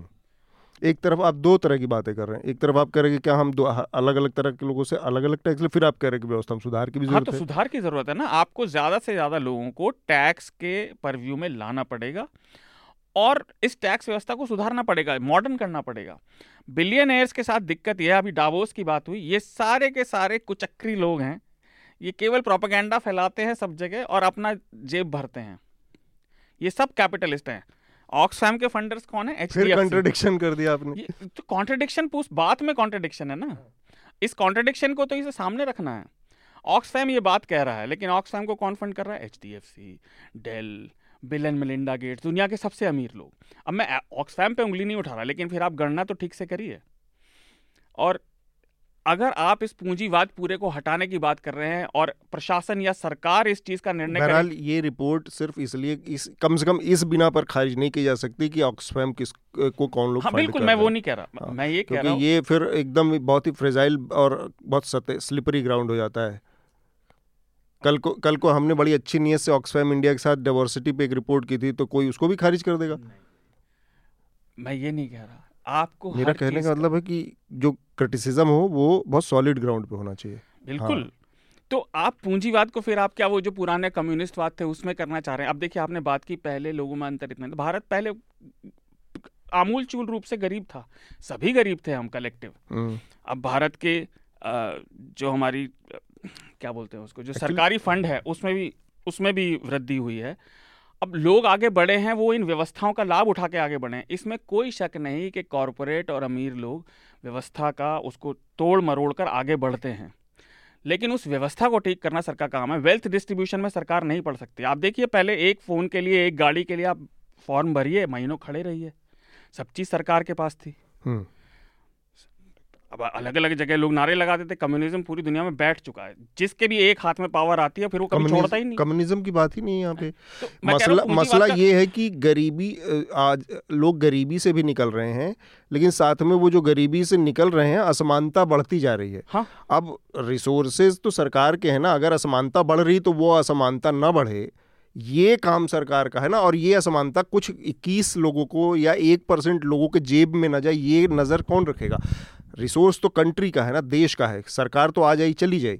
तो ये मसला वहाँ पे सुधार का है कि वो कुछ लोगों की पॉकेट्स में इन रूट कैसे हो रहा है? वही तो क्रोनी कैपिटलिज्म है। आपको फिर कैपिटलिज्म के सिस्टम को सुधारने क्रोनिज्म जो है ना इसका कैपिटलिज्म का आप अपने लोगों को दे रहे हैं। उसको ठीक से नहीं चला रहे ना कम्युनिज्म फेल हो चुका है क्रोनी कैपिटलिज्म इधर है तो रास्ता कम्युनिज्म और ये तो रास्ता किधर है? तो रास्ता नहीं है इतना आसान रास्ता नहीं होता ना रास्ता निकालना पड़ता है। हम्म। आनंद कुछ कह रहे हैं बहुत देर से सुन रहे थे आप लंबी आहें भी ले रहे हैं नहीं मतलब हाँ। जैसे वही है कि जो रेडिकल कोई इसमें कोई Approach काम नहीं हाँ, करेंगे। हाँ। रेडिकल समाधान नहीं जैसे कि ऑक्सफैम को कौन स्पॉन्सर कर रहा है फिर जो है कैपिटलिस्ट आइडिया पे ही चले जाइएगा तो कैपिटलिज्म को दरकिनार करके कोई रास्ता निकाल जाया जाए तो मेरे ख्याल से रेडिकल चीज़ों को चीज़ों को उठा पटक हाँ। करने का समय नहीं है लेकिन ये एक है कि जैसा कि हम सभी लोगों ने इस पे बात की कि ये एक गरीबी की रिपोर्ट नहीं है ये एक रिलेटिव रिपोर्ट है रिलेटिव मेजर है कि दूसरे एक क्लास से दूसरे क्लास के बीच में कितना अंतर है। हम्म। तो ये एक रिलेटिविटी की मेजर मेजर है इकोनॉमिक रिलेटिविटी कह सकते हैं इसको। हम्म। तो ए, ए, ए, एक चीज़ और है इसमें कि जो मध्य वर्ग है भारत में जो है एक जो एक आर्थिक रूप से निम्न व निम्न शब्द कहना ठीक नहीं होगा लेकिन जो निर्बल है। निर्बल कह सकते हैं। तो आर्थिक रूप से जो निर्बल है वो एकदम जो नीचे है उसको हटा दीजिए लेकिन भारत में एक बहुत एक एक ये भी एक सोशियोलॉजिकल फैक्ट है कि सभी लोग अपने को मिडिल क्लास आइडेंटिफाई करते हैं हाँ। कि हम भाई मिडिल क्लास के हैं। है। वो जो है ठेला लगा रहा है वो भी कभी कभी मिडिल क्लास ही अपने को बोलता है और आप भी मिडिल क्लास ही बोलते हैं। तो मेरा तीन पड़ोसी भी मिडिल क्लास ही बोलता है खुद को। तो जिसके पास सात गाड़ी जिसके है। पास सात एसयूवीज है। तो और जो शहरी क्षेत्रों में जो गिग इकॉनमी आई है जिस न्यू न्यू मिडिल क्लास भी जिसको और आ, आ, आज जो सत्तारूढ़ पार्टी है उसका है उसको बहुत टारगेट करती है new hmm, middle class. New middle class तो वो भी है। तो एक economic think tank Times of India में परसों एक रिपोर्ट था उसने इस वर्ग को करीब तीस प्रतिशत भारत का माना है मिडिल क्लास को। ये अब ये एक सोशियोलॉजिकल भी क्लास है और एक इकोनॉमिक भी क्लास है, जो अपने को सेल्फ आइडेंटिटी जो कर रहा है कि मैं मिडिल क्लास हूँ, वो तो एक सोशियोलॉजिकल फैक्ट है, लेकिन अब ऑक्सफैम वाला वर्गीकरण जो होगा, वो एक इकोनॉमिक मेजर होगा कि और ये इसलिए भी जानना ज़रूरी है कि जो अतुल जी जीएसटी की बात कर रहे थे तो जो मिडिल क्लास है वो गुड्स एंड सर्विसेज़ टैक्स में जो सर्विस का उपभोक्ता होगा वो ज़्यादा होगा। ज़्यादा देगा। ज़्यादा होगा। और क्योंकि ग्रामीण क्षेत्रों में ये जो सौ घोषित मिडिल क्लास है वो बढ़ा है और शहरी क्षेत्रों में तो बहुत ज़्यादा बढ़ा है, है। हाँ। बढ़ा है। तो ये सौ घोषित जो मिडिल क्लास है वो स, बहुत सारी ऐसी सर्विसेज़ जिसका वो तब उपभोक्ता नहीं था जब वो मिडिल क्लास नहीं था नहीं था। वो अब हो गया है। तो अब वो जीएसटी का को पुश करेगा। हम्म। तो ये भी है और मेरे ख्याल से शार्दुल जी का एक बात जो है वो शायद वो बोलना वो चाहते थे कि जो टैक्स जो कलेक्शन है उसको सुदृढ़ करने की ज़रूरत इसलिए है कि सरकार के पास संसाधन बढ़ेंगे। हम्म। या उसको फिर नहीं ये जो डिस्पैरिटी है उसको सुधार उसमें सुधार की ज़रूरत है। जैसे एक बड़ी चीज़ थी जो इनडायरेक्ट टैक्सेस को कैसे संतुलित किया जाए या उसमें कैसे रैशनैलिटी लाई जाए कि भाई अब सबसे जो कम जिस जो हिस्सा है जो सबसे बड़ा है सत्तर परसेंट सत्तर करोड़ के आसपास वो सबसे ज़्यादा दे रहा है जिसके पास सबसे ज़्यादा वो तो उसमें किस तरह के चेक्स एंड बैलेंसेज हो सकते हैं वो रास्ता खोजना सरकार का काम है। बात वो है। देखिए ये मैं आनंद की इस बात से सहमत हूँ जो उन्होंने कहा कि आप रेडिकल रिएक्शन जो है यहाँ पर आप नहीं नहीं ढूंढ सकते हैं। अब चीन के अंदर आज की तारीख में ऐसे हालात हैं कि अब जैकमा जैसे जो बड़े इंडस्ट्रियलिस्ट हैं अब अब किसी की भी इंडस्ट्री किसी भी दिन जो है वहाँ की कम्युनिस्ट पार्टी उठा लेगी। जो वहाँ की सरकार है वो उठा ले सकती है। इंडस्ट्रियलिस्ट वहाँ से गायब हो जाते हैं रातों रात कोई खबर नहीं होती है। वैसा आप इंडिया में आप वैसा भी नहीं कर नहीं सकते हैं। वो उचित भी नहीं है। दूसरा वेल्थ टैक्स को भी आप किस तरीके से लगाएँगे ये भी अपने आप में एक बड़ा कॉम्प्लिकेटेड क्वेश्चन है। क्योंकि अभी जितने भी फाइनेंशियल इंस्ट्रूमेंट्स हैं सब में अलग अलग तरीके के टैक्सेस हैं। आप डिबेंचर्स हो आप तमाम तमाम तरीके की आप इन्वेस्टमेंट्स वगैरह कर रहे हैं। लेकिन ये है कि हाँ जो खाई बहुत साफ़ साफ़ नज़र आ रही है। उस एक सर्टन लेवल के ऊपर वाले के जो लोग हैं मुझे लगता है उसमें टैक्सेस इम्पोजिशन हायर होना चाहिए। एक भले आप ऑक्सफाम ने तो शायद कहा है कि आप एक परमानेंट जो है आप एक फ़ीसदी का सरचार्ज लगा दें आपके जितने मिलियनर्स मल्टी मिलियनर्स हैं। उसको एक ज़रूर देखना चाहिए क्योंकि वो खाई काफ़ी विजिबल है। बहुत visible उसको तय करने में दिक्कत नहीं होगी सरकार को कि आपको बैठ बैठ कर एक एक घर में ढूंढना पड़ेगा कि कितना डिफरेंस है। और दूसरा जो आम लोग हैं जो दूसरे लोग हैं जो टैक्स पेइंग वर्ग हैं जहाँ से टैक्सेस आ रही हैं आप निश्चित रूप से उनके दायरे को आप आप थोड़ा वाइडन कर सकते हैं ब्रैकेट्स को। आ, हो सकता है उससे सिंप्लीफिकेशन हो। ये इकोनॉमिस्ट का काम है। हाँ। लेकिन एक ऐसी समस्या है ये जिसमें दिमाग लगाने की ज़रूरत है इसको आप brush away under the carpet नहीं, नहीं कह सकते सकते। हैं कि ऑक्सफैम डॉजी है हाँ। या। कोई गड़बड़ी है वो ब्रशिंग अंडर द कारपेट करके जो है इससे कोई समाधान नहीं निकलने शार्दुल आखिरी बात हाँ, आपकी हाँ मैं ये नहीं कह रहा था कि ऑक्सफैम डॉजी है मैंने कहा आपको देख आप नहीं कह रहे काफ़ी सारे लोगों को मैं देख रही हूँ इंटरनेट पे जो कह रहे हैं कि ऑक्सफैम डॉजी है आप उनको केवल इंडोर्स कर रहे हैं मैं ये कह रहा हूँ कि आपको ये ध्यान रखना चाहिए कि रिपोर्ट जो बात कह रही है उसका समाधान ऐसा नहीं है कि आप ये सिस्टम खराब है, वो सिस्टम खराब है। भाई, अगर मेरी आय कम है और मैं कोई चीज़ खरीद रहा हूँ और वही चीज़ मुझसे दस गुनी आय ज़्यादा वाला ले रहा है तो सरकार ये कैसे डिसाइड कर सकती है कि दोनों अलग अलग टैक्स देंगे? या तो हम फिर व्यवस्था ही बदल दें कि हम समान नागरिक नहीं हैं। मैं ये बात कह रहा था। दूसरी चीज़, आप बिल्कुल अमीरों को टैक्स करिए, लेकिन गरीबी से बाहर निकलने का तरीका वेल्थ डिस्ट्रीब्यूशन से ज़्यादा भारत सरकार जिसमें हमने कई बार बात की है, लंबे समय से असफल रही है, शिक्षा और सामाजिक सपोर्ट है। लोग अपने आप को खुद खींच सकते हैं अगर उन्हें वो साधन दिए जाएँ। अब ये सारी व्यवस्थागत बात है। पूंजीवाद और कम्युनिज्म की बात मैंने इसलिए की कि मेन जो दुनिया में वेल्थ के लेकर प्रशासनिक तौर पर यही दो मामले थे। अब आप या तो इसे सुधार सकते हैं या पुराने पर वापस जा सकते हैं। पुराना नहीं आप हो चुका अभी है। अभी जो आपने बात कही वो बात वही अब वो बहुत कॉम्प्रिहेंसिव तरीके से या आर्टिकुलेट तरीके से हुई कि वही बात आनंद ने भी शुरू में कही थी। वही बात की आपने कही ना अतुल एक पार्ले जी की बिस्किट। बिस्किट। अब सरकार कैसे तय करे कि एक इंसान जो दस लाख रुपए कमा रहा है? वो पाँच रुपए में खरीदे और जो आपकी अरबपति है वो उसको पचास रुपए में खरीदे तो वो कॉम्प्लिकेटेड है वो जो बात सही है। कॉम्प्लिकेटेड है। और एक हमें याद रखना चाहिए लोग जो टैक्स और इस तरह से बचते हैं वो टैक्स लॉ में और टैक्स कोड के जो इम्प्लीमेंटेशन है उसके लूप होल से बचते हैं। और इन सबसे ज़रूरी बात यह है कि क्या सरकार की नीयत इस जिस दिन सरकार के अंदर नीतिगत स्तर पे ये एक नीयत बन जाएगी कि भाई हमको इस मामले दिशा में कुछ करना है, तब वहाँ से रास्ते निकालने की शुरुआत होगी। अभी हम जो बात कर रहे हैं, हम केवल वो बात कर रहे हैं कि जो ऑलमोस्ट कह सकते हैं आपकी हवा में हम बात कर रहे हैं कि हम सॉल्यूशंस पे बात ही नहीं कर सकते, क्योंकि वो चीज़ अल्टीमेटली जहाँ से होनी है, वहाँ पर उस दिशा में अभी सोच भी नहीं है कि ऐसा कुछ होना चाहिए इनडायरेक्ट टैक्सेस में सुधार की ज़रूरत है, या जो स्मिता कह रही है कि एक परसेंट जो क्रीमी लेयर है, उसके ऊपर किस तरह से उसको आइडेंटिफाई बहुत आसान करना है तो वहाँ से क्या आप ले सकते हैं? ये सारी चीज़ें तब होंगी जब एक बार कॉन्सेंसस लेजिस्लेचर और उस पे उसके लेवल पे तय हो जाए कि भाई यहाँ पर वास्तव में हमारे देश में एक बड़ी प्रॉब्लम है और पिछले तीस सालों में इसने बड़ा बर्बादी की तरफ़ पहुँचाया या इसने एक खाई बड़ी पैदा कर दी है जिससे एक सोशल अनरेस्ट पैदा हो सकता है आगे आने वाले समय में तो हमको इसको फिल करना है बिल्ली के गले में घंटी कौन बांधे वो सरकार- इससे भी? रिलेटेड है कि आप जब क्रोनी कैपिटलिज्म की बात करते हैं क्रोनी कैपिटलिज्म खास करके आज की तारीख में हमारे देश में leads to larger debates. Electoral funding चुनावों के खर्चे पार्टियों के पैसे कहाँ से आ रहे हैं? इन सब चीज़ों पर पारदर्शिता नहीं होगी तो आप इसको एड्रेस नहीं कर सकते। अब जीएसटी यहाँ पे टैक्स सुधार लाने वाला था, लेकिन उसके इम्प्लीमेंटेशन में सब चीज़ गायब हो गई। मेरे ख्याल से हम अपने अगले विषय की तरफ़ बढ़ते हैं। इस पर हमने जितनी हम लोगों की जानकारी थी उतनी ही बात करनी चाहिए क्योंकि कोई सब लोगों ने डिस्क्लेमर पहले ही दे दिया कि अर्थशास्त्री यहाँ कोई है नहीं। तो इस मुद्दे को यहीं पर हम अब छोड़ेंगे। एक लेकिन इससे बड़ा सीरियस मुद्दा है जिस पर हम आगे बात करने जा रहे हैं जो भारत की कुश्ती संघ है रेसलिंग फेडरेशन ऑफ़ इंडिया है। और जो भारत की कई सारी जो स्टा, स्टार खिलाड़ी हैं उसमें बजरंग पुनिया हैं उसमें विनेश फोगट हैं उसमें साक्षी मलिक है। और भी तमाम खिलाड़ी जो इतने नामवर नहीं हैं, लेकिन सब के सब सबने किसी ने स्टेट के स्तर पर नाम कमाया, किसी ने राष्ट्रीय स्तर पर नाम कमाया, कुछ ने इंटरनेशनल स्तर पर भारत का नाम रोशन किया। इन सब लोगों की एक बड़ी चिंता सामने आई है कि रेसलिंग फेडरेशन में महिलाओं का यौन शोषण हो रहा है, उनके साथ बदतमीजियाँ हो रही हैं और ये कोचेस से लेके नीचे के स्तर के जो मेल उनके सहयोगी हैं, उनसे लेकर और रेसलिंग फेडरेशन के चेयरमैन टॉप जो कि ब्रजभूषण शरण सिंह भारतीय जनता पार्टी के सांसद हैं उनके स्तर तक ये चीज़ हो रही है। और वो इन खिलाड़ियों का शोषण कर रहे हैं उनके उनको आ, उनका हेरसमेंट कर रहे हैं। ये इसके बाद से 18 तारीख से दिल्ली के जंतर मंतर पर ये खिलाड़ी आकर धरने पर बैठ गए।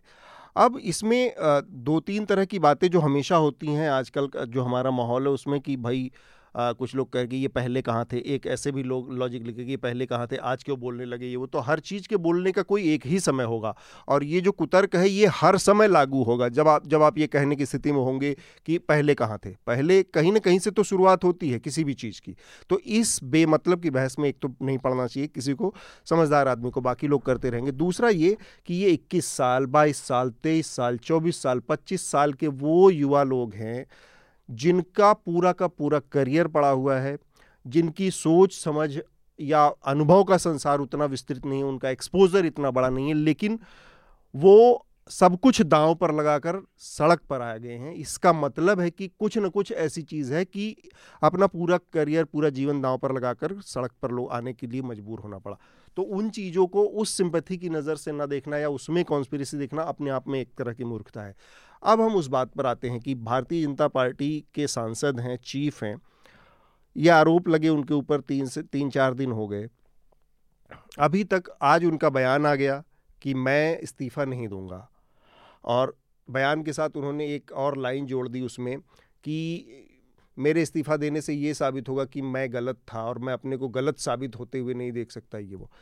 ये स्थिति है देश में और प्रधानमंत्री ने इतनी बार महिला सशक्तिकरण से लेकर इतनी सारी योजनाएँ शुरू की उन्होंने बेटी बचाओ बे, बेटी पढ़ाओ से लेकर और इन खिलाड़ियों के साथ उनकी कितनी सारी फ़ोटो जब भी वो जीतते हैं वो लेकिन प्रधानमंत्री की तरफ़ से भी कोई बयान नहीं। सरकार कम से कम इस मामले में जो सुप्रीम कोर्ट की गाइडलाइन है विशाखा गाइडलाइंस हैं उसके आधार पर अगर देखा जाए तो चीफ के ऊपर महिलाओं ने आरोप लगाया है हरासमेंट का और power of position position of power में एक बैठा हुआ आदमी है। तो कानूनन नीतिगत तरीके से सबसे पहले उसे उस पद से हटाया जाना चाहिए था। इसके बाद किसी फेयर इन्वेस्टिगेशन की ईमानदार जाँच पड़ताल की स्थिति बनती आगे की बात होती, वो भी नहीं होता दिख रहा है।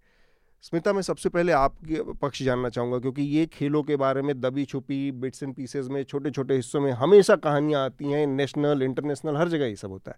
इसके बावजूद इस पर कोई बहुत सीरियस कोई गंभीर बहस नहीं होती और ये आज की जो स्थिति है, इसमें ये एक तरह से बाँध टूट जाने वाली बात है कि सबके सब सड़क पर आके बैठ गए लोग। तब भी सरकार की मतलब हो सकता है कि दो दिन बहुत जल्दी हो। क्या जल्दी होता है दो दिन? कम से कम सरकार के शीर्ष पर बैठे लोग कुछ तो मैसेज दे सकते हैं। वहाँ पर चुप्पी थोड़ी सी दिखती है। जो मैसेजिंग दी है वो ये दी है कि बबीता फोगट पहुँची थी जंतर मंतर। सरकार की तरफ़ से संदेशा ले जाकर कि हम लोग बात करेंगे और स्पोर्ट्स के मंत्रालय के अधिकारियों से बातचीत हुई। आज पीटी उषा जो कि इंडियन ओलंपिक एसोसिएशन की चीफ हैं उन्होंने सिरे से ट्वीट वगैरह किया कहते हुए कि आ, हम हम जो है मामले की जाँच करवाएँगे लेकिन मुझे हैरानगी उन्होंने कहा हाँ, मिले वो खिलाड़ी देखिए मुझे हैरानगी इस बात की हो रही है अतुल की सबसे पहले तो भाई ये जो एक डिफाइंस है ना, जब इस तरह के आरोप आते हैं, और सरकार की तरफ़ से, सबसे पहले तो आप इस पदाधिकारी को आप सस्पेंड तो कर सकते हैं ना?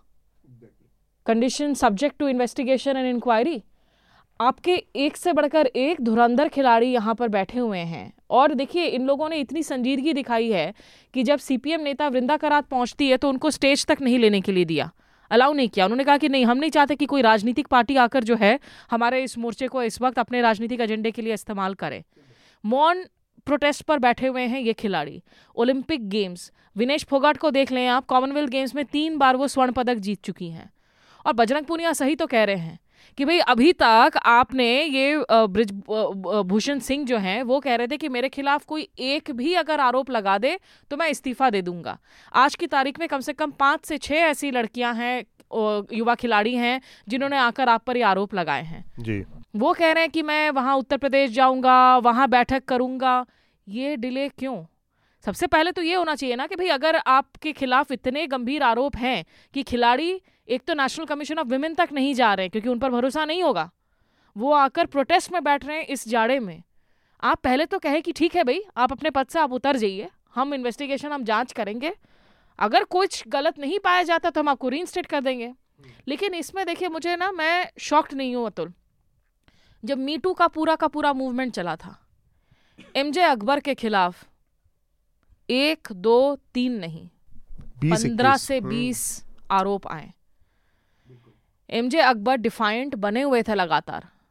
कोर्ट में भी जाने के पहले जब वो जूनियर मंत्री बने हुए थे विदेश मंत्रालय में और मैंने सुषमा स्वराज को घेरा था, तब मैं ट्रिब्यून से थी, मोबाइल फ़ोन पर मैंने सुषमा स्वराज को पूछा था कि एक महिला नेता होने के नाते स्वर्गीय नेता हैं वो हमेशा से बड़ी वोकल थी फायरी हाँ, थी ओरेटर हाँ, कि क्या आप कुछ कहना चाहेंगी? क्या इस मुद्दे को कम से कम अंदरूनी जाँच होगा? नहीं सरकार की तरफ़ से उस वक्त नहीं हटाया गया था ना? एमजे अकबर को काफ़ी लंबी रोप दी गई थी। काफ़ी लंबा वो विदेश दौरा भी करके लौटे थे। उसके बाद आकर जब बहुत मामला क्योंकि अंदर कुछ पेचीदगियाँ हो गई थी जिनका मैं ज़िक्र नहीं कर सकती हूँ हाँ। अंतिम में उन्होंने कहा कि ठीक है मैं रिजाइन कर रहा हूँ। ये नहीं कहा गया कि सरकार ने उनको निकाला है। मैं रिजाइन कर रहा हूँ और मैं मामले को जो है मैं डेफेमेशन का मामला लेकर जाऊँगा यहाँ पर कोर्ट में। तो ये जो सरकार का रवैया है ये बार बार देखने को मिला है। वो कठुआ रेप केस में आप उस बच्ची के रेपिस्ट के खिलाफ जाकर आप प्रदर्शन कर रहे हो अलग अलग स्तर पर। जो बेटी बचाओ का नारा है वो हम्म। हर बार खोखला नज़र आता है और जब इस तरह के स्टार एथलीट्स आज विजेंद्र विजेंद्र सिंह भी जुड़े हैं। अब मुझे यकीन है कि वो विजेंद्र सिंह तो भाई आप कांग्रेसी हैं। आप भारत जोड़ो यात्रा में जुड़ रहे हैं। भाई विनेश फोगाट जैसी मतलब एथलीट्स को तो मैं सल्यूट करती हूँ कि इतनी हिम्मत दिखा रहे हैं ये लोग। The least you can do out of respect जो खिलाड़ी आपके लिए इतनी गर्व के वजह बन रहे हैं। ठीक बात। कि आप कह दें कि ठीक है ब्रिजभूषण सिंह आप फ़िलहाल आप ऑफ़िस नहीं जाएँगे। हमारी इन्वेस्टिगेशन होगी अगर आप सब कुछ साफ़ पाएगा तो आपको रीइंस्टेट करेंगे। लेकिन वो हो ही नहीं रहा है। नहीं हो रहा है। आनंद? मेरा मानना है इसमें कि जो अगर ब्रिज भूषण सिंह जो हैं वो अभी मतलब किसी भी कारण से अगर शायद लखनऊ के आसपास के किसी से- गोंडा से गोंडा से हैं। कैसरगंज से एमपी हैं लेकिन गोंडा के रहने वाले हैं ज़िले के। तो किसी भी ऐसी स्थितियों में किसी भी दृष्टि से अगर किसी पार्टी के जो कि अभी सत्तारूढ़ पार्टी है उसके पॉलिटिकल एसेट हैं तो एक क्रिटिकल मास आता है जिस समय वो लाइबिलिटी हो जाते हैं। हम्म, एम जे अकबर भी लाइबिलिटी हो गए इनको भी हटाया जाएगा। मेरे ख्याल से एक बहुत स्पेसिफिक कोई जो स्पोर्ट्स मिनिस्ट्री ने बहत्तर घंटों का कुछ किया है वो। हम्म, हम्म, ये भी थोड़ा नीजर रिएक्शन देने में नहीं है लेकिन अगर वो बहुत शक्तिशाली भी हैं हम्म। गोवा में जैसे कि जो सत्ता परिवर्तन हुआ था जो कांग्रेस को हटाकर जो पिछले बार इस बार नहीं उसमें भी उनकी सक्रिय भूमिका थी तो पार्टी में वो सक्रिय हैं। और एक लेकिन मेरे ख्याल से अब लाइबिलिटी हो गए उन्हें हटाया जाएगा। हम्म, दूसरी बात इसमें और दो बात और महत्वपूर्ण है कि जो विशाखा जजमेंट है या मुझे तो खेल संघों में बहुत तरह तरह के हॉकी हो हम्म, हम्म, या फिर और भी खेल हैं जिसमें ये सब बहुत ही सामान्य सी सामान्य होना नहीं चाहिए लेकिन सामान्य सी शिकायत देखा बना जाता है। हाँ। इसमें वर्क प्लेस डिफाइन करना बहुत मुश्किल है पहली बात। हम्म।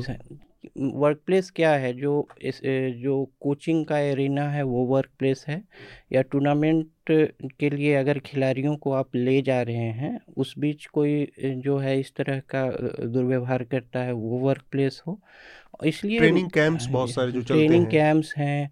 फिर आप जो है जहाँ मैचेस होते हैं कॉन्टेस्ट होते हैं डुएल्स होते हैं वहाँ उसको वर्क प्लेस मानेंगे इसलिए इसके लिए एक तो एक खेल के संबंध में बहुत स्पेसिफिक कानून की भी ज़रूरत है एक हम्म। अलग से भी विशाखा में भी और स्पेसिफिक में जाना होगा आपको हम्म। क्योंकि वर्क क्योंकि कानूनी लड़ाई में जाइएगा तो उसमें वर्क प्लेस जो है बहुत अजीब तरह से डिफाइंड होगा यहाँ और कई जो है लूप होल्स निकाल लेंगे ये लोग और फेडरेशंस में अभी कुछ दिन पहले जो है जो हरियाणा सरकार के खेल मंत्री हैं संदीप सिंह जो भारत के हॉकी भी खिलाड़ी रहे हैं उन पे भी आरोप है करप्शन का वगैरह हम्म। वगैरह का और भी कई तरह के आरोप हैं और बीसीसीआई जो कि खेल मंत्रालय के अंदर नहीं आता है जो भारत का सबसे पॉपुलर खेल है उसका जो गवर्निंग बॉडी है वो खेल मंत्रालय उसको नियंत्रित नहीं करता है।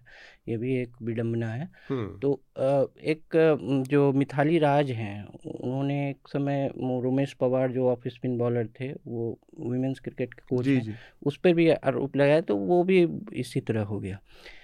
कुश्ती जो है भारत में जो है एक सिर्फ़ खेल नहीं जो लोग कुश्ती से संबंधित हैं एक जीने का तरीका है एक जी, पूरी जीवन शैली है और इसमें रेवरेंस जो है आदर जो है उसका बहुत बड़ा स्थान है। अग- आप कुश्ती के अच्छे खिलाड़ी हैं तो आप सिर्फ़ अपने नाम से नहीं जाने जाते। आपको गुरु नाम हाँ, से गुरु और पहलवान जी सुशील कुमार का छत्रसाल स्टेडियम वगैरह में कोई सुशील नहीं बोलता सब पहलवान जी चाहे और भी ऐसे। तो और इसके रेनिंग डेटी बजरंग बली हैं। मतलब हाँ, हाँ। बजरंग बली रेनिंग डेटी हैं सभी रेसलर्स के तो ये एक पूरा खेल का खेल नहीं है कि पूरा जीने का तरीका होता है उनका ये वो और उसमें जब हैरार्की ऑफ़ रेफरेंस है उसमें किसी के खिलाफ शिकायत कर देना जो शीर्ष पे उठा है। बैठा है वो बहुत बड़ी बात है। और उसको कई तरह का डिफाइंस करना पड़ा होगा ये भी देखने का ये सिंपल ये नहीं है कि बॉक्सिंग है क्रिकेट है फुटबॉल है ये एक अलग चीज़ ही है इसमें आदर के आदर के कई लेयर्स हैं। उस सारे लेयर्स को तोड़ के तब जाके वहाँ हाँ, जाके शिकायत हुई। और और इसमें एक और बजरंग पुनिया का साथ आना आप जैसे कुश्ती के आंतरिक पॉलिटिक्स में जाइएगा तो जो इसमें ज़्यादातर इसमें जो है सत्तारूढ़ पार्टी के ही समर्थक हैं। ये फोगट परिवार वगैरह कई कई तो बजरंग पुनिया दूसरे कैंप के माने जाते हैं क्योंकि इसमें ज़्यादातर जो है मतलब जाति पे नहीं जाऊँगा लेकिन कि जाट और पुनिया जो है विभाजन भी है आंतरिक पॉलिटिक्स में। लेकिन बजरंग पुनिया का भी साथ आ जाना हालाँकि वो फोगट बहनों में से किसी एक से उनकी शादी हुई है शायद संगीता फोगट से। तो आ, और ब, बजरंग पुनिया का बबीता फोगट भी बाद में समर्थन में आई जिनको सरकार हाँ, बन के गए। तो हाँ लेकिन वो सरकार के नुमाइंदे के तौर पर देखी जा रही थी। वो उन्होंने वो जंतर मंत्र गई थी वो संदेशा लेकर लेकिन यही कहा कि आकर मुलाकात करें। तो बजरंग पुनिया का आ जाना इसका मतलब जो ये डिवीज़न के जो फॉल्ट लाइन्स है इनको दरकिनार करके सभी खिलाड़ी सामने आए हैं। तो ये एक तरह से शुभ संकेत भी है कि मतलब आपसी जो विभाजन है उसको और ये भी है कि इनके पास दमदार बात है। सॉलिड है इनका। सॉलिड बात आरोप है इनका हाँ। तर्क वाला है।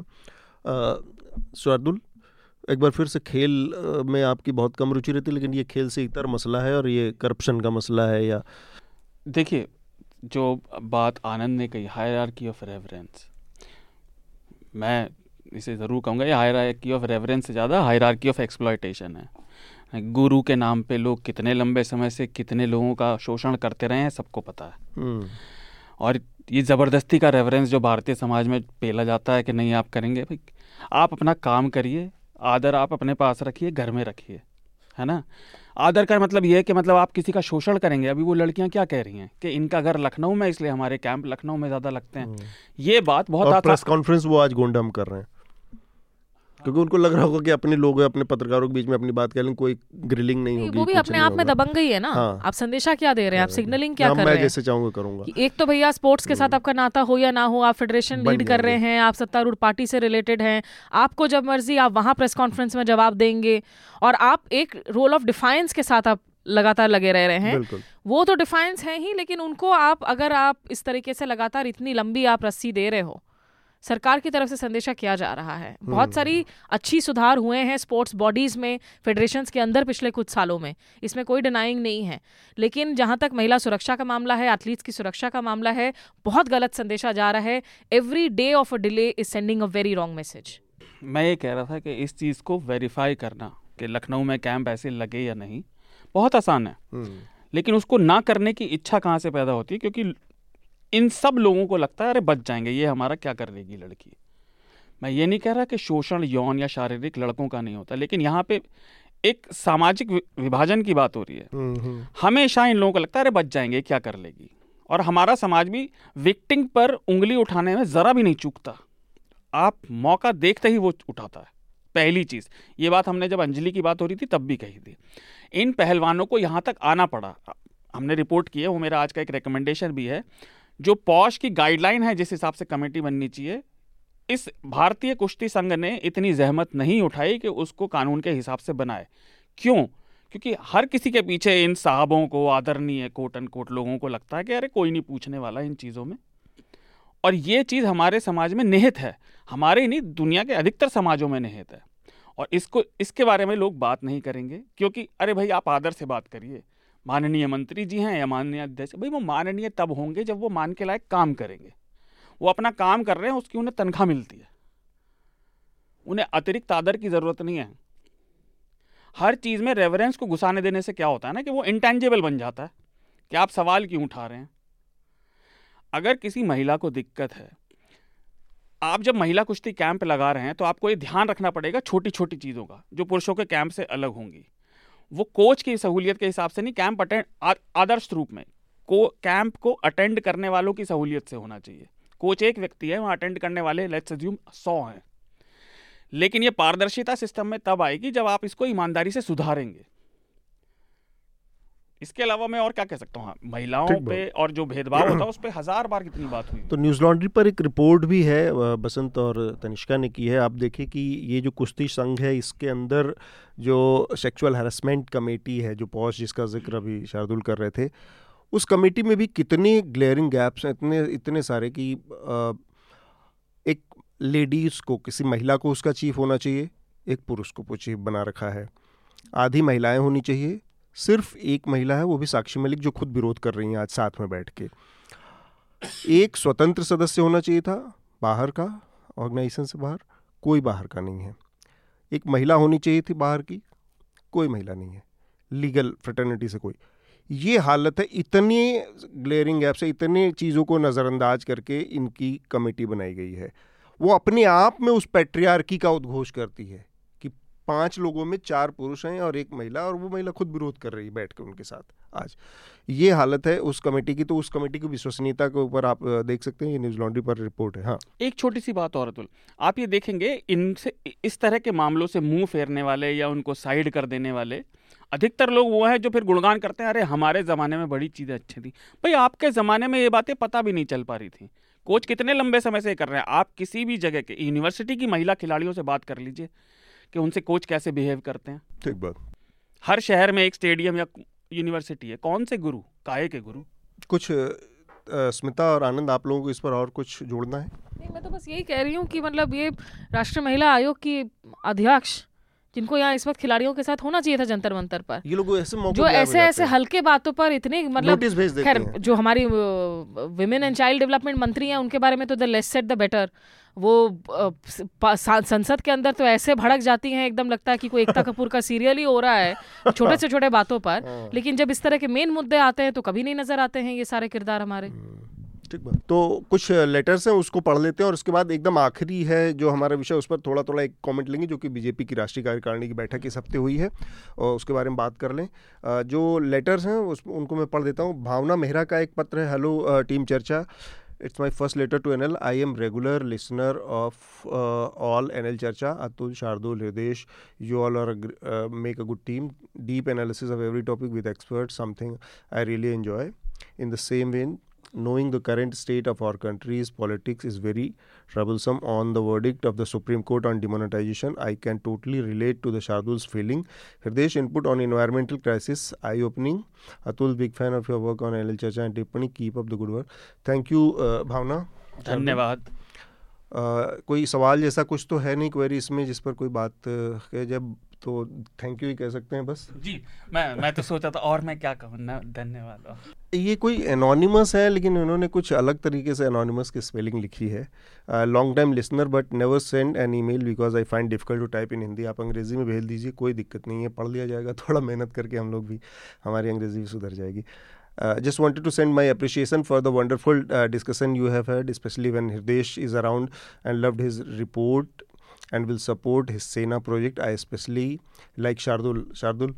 And particularly time when he begins a response saying मैं दो मिनट में बात रखता हूँ और फिर अगले सात मिनट तक वो बोलते रहते हैं। शार्दुल? ये तो अच्छी बात है। तो देखिए नूडल आप छोटा समझ के लेते हैं लेकिन वो जब लंबा अंदर आता है तो नूडल सूप खाने में मज़ा आता है। This is like a stew you but but इन्होंने ये भी कहा कि I don't want to change him keep it up वो बहुत लोग ट्राई कर चुके वो नहीं बदलने वाला अब तो बुढ़ापा आ गया हम्म। आप जैसे हैं उसको वैसे ही बनाए रखिए दो मिनट की बात को सात मिनट तक खींचते रहिए। वो तो सत्तर वो तो सत्तर मिनट भी कर रहे हैं नम्रता से नहीं रोहन का एक और है नमस्कार माफ़ करिएगा पिछली बार भाषा में कुछ अच्छा, चूक हो गई हो तो डॉक्टर अबरल एन चर्चा के साथ दो सौ छियालीसवें एपिसोड में एक घंटा सत्रह मिनट और छप्पन सेकेंड पर और फिर एक घंटा उन्नीस सेकंड पे भी उन्नीस मिनट पच्चीस सेकंड में कहा था कि जातिवादी धर्म वरम तो चलता रहेगा। आ, समझता हूँ कि डॉक्टर साहब का मतलब अंधविश्वास से बिल्कुल वही बात थी कि उनका जातिवादी धर्म वरम तो बात की बात है। अभी जो संकट है वो पैंडेमिक का संकट है और आप लोग इसको सिर्फ़ साइंस से ही निपट सकते हैं। मतलब इनके पहले चिट्ठी पर जो हम लोगों ने टिप्पणियाँ की थी हाँ। अपने पिछले एपिसोड हाँ, में कम से कम वो जो है वो समझ में आ गए हाँ। और विज्ञान के ऊपर बाकी चीज़ें हैं तो थैंक यू रोहन एनोनिमस और भावना आप लोगों के चिट्ठियों के लिए। रोहन ने आध्यात्म की बात किया। रोहन आप बिल्कुल जैसा आप चाहते हैं आध्यात्म करिए। आनंद यहाँ पर हैं वो भी बता देंगे। हम दोनों ही एनएल के न्यूज़ लॉन्ड्री के रिलीजन वाले पॉडकास्ट में थे। पर मैं कहूँगा देखिए आपके लिए भक्ति योग हो सकता है दूसरे के लिए कर्म योग है। आपको दूसरे को जज नहीं करना चाहिए। I think it's nice of him कि वो अपनी समझ भी रहे हाँ, हैं कि कौन सी बात गलत थी और फिर उस पोजीशन को एक्सेप्ट करते हुए वापस से आप लोगों को चिट्ठी लिखी है। मुझे लगता है ये एक सराहनीय कदम है। बिल्कुल। तो ये तीन लेटर थे। आप लोग अपने लेटर्स हमें भेजते रहें।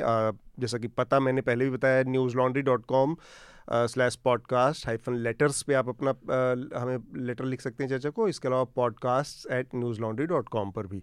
ये दो पते हैं जहाँ पर आप अपनी चिट्ठियाँ हमें भेज सकते हैं। अब हम अपने आखिरी विषय की तरफ़ बढ़ेंगे। इस हफ़्ते भारतीय जनता पार्टी की राष्ट्रीय कार्यकारिणी की बैठक हुई दिल्ली में और यहाँ पर पूरे देश से भारतीय जनता पार्टी के तमाम जो बड़े नेता, पदाधिकारी, कार्यकर्ता, मुख्यमंत्री सब लोग जुटे थे और वहाँ पर कुछ रेजोल्यूशन पास किए गए। 2024 के जो लोकसभा चुनाव हैं, उसके मद्देनज़र ये बहुत महत्वपूर्ण था और आखिर में जो प्रधानमंत्री नरेंद्र मोदी का जो उद्बोधन था, भाषण था, उसकी कुछ चीज़ें हेडलाइन बनी अगले दिन की सुर्खियों में खबरों में। और वो आ, जो बात थी उनकी उसका लब लुआब ये है कि प्रधानमंत्री ने कहा है कि भारतीय जनता पार्टी को अपना जो पहुँच का दायरा है वो समाज के और वर्गों तक पहुंचाना है। इसमें मुस्लिम वर्ग भी शामिल है। मुस्लिम उन्होंने स्पेसिफिकली जो खबरें आई उसमें मुस्लिम बोहरा वर्ग का नाम लिया और कुछ अलग जो पसमानदा वर्ग है मुस्लिम का, उनका नाम लिया और कहा कि इन तक पहुँचने। और साथ में उन्होंने ये भी जोड़ा कि इलेक्टोरल नफ़े नुकसान को किनारे रख कर आप इन तक पहुँचिए, मिले, वोट के वोट मिलेंगे, नहीं मिलेंगे, वोट को ध्यान में रखना आपकी ज़रूरत नहीं, मिलना ज़रूरी है उनसे। तो ये एक मेरे ख्याल से जो उनकी छवि है, जो उनकी राजनीति रही है, अब तक उससे एक तरह का प्रोग्रेसिव कदम लगता है। हालाँकि ये प्रोग्रेसिव कदम उनका जो पहला लाल किले का भाषण था, मुझे वो याद आता है 2000 चौदह में जब वो पहली बार लाल किले से बोल रहे थे और उन्होंने कहा था कि क्या ऐसा हो सकता है कि अगले दस साल के लिए हम सब अपने सारे के सारे टकराव, अपने बीच के जो हमारी लड़ाइयाँ हैं, जो हमारी फ़िरका परस्ती है और सांप्रदायिकता, इस सबको किनारे रख के एक हो जाए और केवल भारत को आगे बढ़ाने ये तब भी उन्होंने कहा था, लेकिन तब से आज के बीच में जितना कुछ बदला है, उस पर बात करना मतलब उस पर ऑलरेडी लाख, दो लाख, दस, बीस लाख शब्द खर्च हो चुके हैं, टेलीविज़न के फुटेज और वीडियो खर्च हो चुके हैं तो उस पर बात नहीं करेंगे। एक बार फिर से उन्होंने ये बात कही है। केवल ये कोई इमेज मेकिंग का इमेज बिल्डिंग की एक एक्सरसाइज है, दुनिया भर में मैसेज देने की भी कोशिश है, एक तरह की गफलत भी बनी रहे कि हाँ हम एक मंच से ये बोलते हैं, लेकिन जो नीचे के और जो जिनको फ्रेंज एलिमेंट भी कह दिया जाता है, हालाँकि उनमें अनुराग ठाकुर जैसे लोग भी शामिल हैं, जो सीधे मंच से ही गोली मरवाने लगते हैं। फ्रेंज एलिमेंट भी शामिल है। गली गली में हिंदू जागरण टाइप वो जो संगठन है, वो हिंदू जागरण मंच टाइप वो भी मुसलमानों को सिखाने के और उनके वीडियो भी समय समय पर वायरल होते हैं, कहीं गोकशी का मामला हुआ, उसको लेकर गौरक्षा के नाम मतलब पैरल बहुत सारी और भी चीज़ें हो रही हैं और प्रधानमंत्री का ये बयान आ रहा है। हाँ आहत भावना वाला भी मामला है, जिसमें प्रधानमंत्री की तरफ़ से कहा गया कि एक मंत्री हैं जो सिर्फ़ और सिर्फ़ फ़िल्मों के ऊपर बयान देते रहते हैं। मेरे ख्याल से उनका इशारा मध्य प्रदेश के गृह मंत्री नरोत्तम मिश्रा की ओर था। तो ये सारी चीज़ें प्रधानमंत्री की, एक तो छवि का मसला है और दूसरा ये कि ज़मीन पर क्या हो रहा है। इन दोनों में कैसे मतलब तारतम्य में कोई कोई बात दिखती है, कोई गंभीरता दिखती है या केवल ये राजनीतिक बयान है, एक राजनीतिक मंच से कही गई? इसमें अतुल देखिए मुझे समझ में नहीं आता है कि ये प्रधानमंत्री के जो ये इतने विजनरी स्टेटमेंट्स हैं वो हमेशा सूत्रों के हवाले से ही क्यों आते हैं? जिन प्रधानमंत्री के पास में मन की बात है ट्विटर एक्सचेंज है ये बात आप टाइम टाइम पर आप खुद ही आकर और पूरा का पूरा 9 पीएम का स्लॉट ही आपके पास और में। और इनका तो इनका तो मतलब प्रधानमंत्री को तो एक एक क्षण काटा जाता है वीडियो पर टे, टेलीविज़न चैनल तो ये तो बातें मैं इनकी रैलियों में क्यों नहीं सुनती? ये बातें मैं इनके राजनीतिक भाषणों में क्यों नहीं सुनती? ये तो अच्छी बातें हैं ना। ये तो आप आकर सबके साथ, आप ज़ोर से कहें आपकी बातों का डेफिनेटली असर होगा। यही बात अगर आप ऑन रिकॉर्ड कैमरे पर आकर कह दें, और वो भी सिर्फ़ आप सेक्शंस ऑफ़ मुस्लिम क्यों? आप तमाम अल्पसंख्यकों की बात एक साथ करें कि मुसलमानों का के खिलाफ साध्वी प्रज्ञा कुछ भी बयान देकर चली जाती हैं। आपको किसने रोका है? कोई बयान ऑन रिकॉर्ड देने से? तमाम लोग आकर कहीं मुसलमानों के घर आपकी, आपने बुलडोज़र कल्चर को आगे बढ़ा दिया है। उसको ठोक पीट कर जो है योगी आदित्यनाथ से लेकर शिवराज सिंह चौहान अपने राज्यों में आज उसको ऐसे बता रहे हैं, मानो कि इस देश में जो भी कानून का इंस्टीट्यूशन है, वो पूरी तरीके से ढह गया है, इसलिए बुलडोज़र पर ही भरोसा करना होगा। इन बातों पर प्रधानमंत्री जब तक टाइमली और इसके लिए ज़रिया ये भी है कि आप प्रेस कॉन्फ्रेंस कर लें। मनमोहन सिंह जब प्रधानमंत्री थे मुझे याद है ब्रिटेन के प्रधानमंत्री आए हुए थे। हैदराबाद हाउस में प्रेस कॉन्फ्रेंस हो रही थी। मैंने मेरे डॉक्टर मनमोहन सिंह से सवाल पूछा था क्योंकि कांग्रेस के कार्यकर्ता गुजरात में जगह जगह पर फ़िल्मों के पोस्टर वगैरह जला रहे थे आमिर खान के फ़िल्म के पोस्टर। सरदार सरोवर बाम से कुछ कुछ जुड़ा हुआ कोई प्रोटेस्ट कुछ चल रहा था। हम्म। डॉक्टर मनमोहन सिंह को मैंने पूछा कि आपके खुद के जो कांग्रेस के आपके कार्यकर्ता हैं वो वैंडलिज्म कर रहे हैं फ़िल्म को चलने नहीं दे रहे हैं उनके बोलने का तरीका नरम था, पोलाइट था, लेकिन बयान दिया था। उन्होंने कहा था कि ये सरासर गलत है, ऐसा नहीं होना चाहिए। तो यही प्रधानमंत्री अगर सूत्रों के हवाले से खबर निकल कर आ रही है कि कह रहे हैं कि आप फ़िल्मों के बॉयकॉट कॉल क्यों दे रहे हैं? वीडियो वायरल हुआ था जहाँ सुनील शेट्टी, योगी आदित्यनाथ को बोल रहे थे एक हाँ। इन्वेस्टर्स मीट में कि बॉलीवुड जो आपका सबसे बड़ा कल्चरल ब्रांड आइकन है आज की तारीख में आपके खिलाफ कोई भी बॉयकॉट रेट चला चला देता है। तो प्रधानमंत्री की मजबूरी क्या है कि इसको आप ऑन रिकॉर्ड आकर कैमरे पे नहीं बोल सकते उसका ऑब्वियसली मैसेजिंग जो आप अखबार में सूत्रों के हवाले से पढ़ रहे हैं वो प्रधानमंत्री खुद कैमरे पर आकर बोलेंगे तो उसकी तो मल्टीप्लायर इफ़ेक्ट होगी ना फिर? सही तौर पर सीधे मैसेजिंग जाएगा।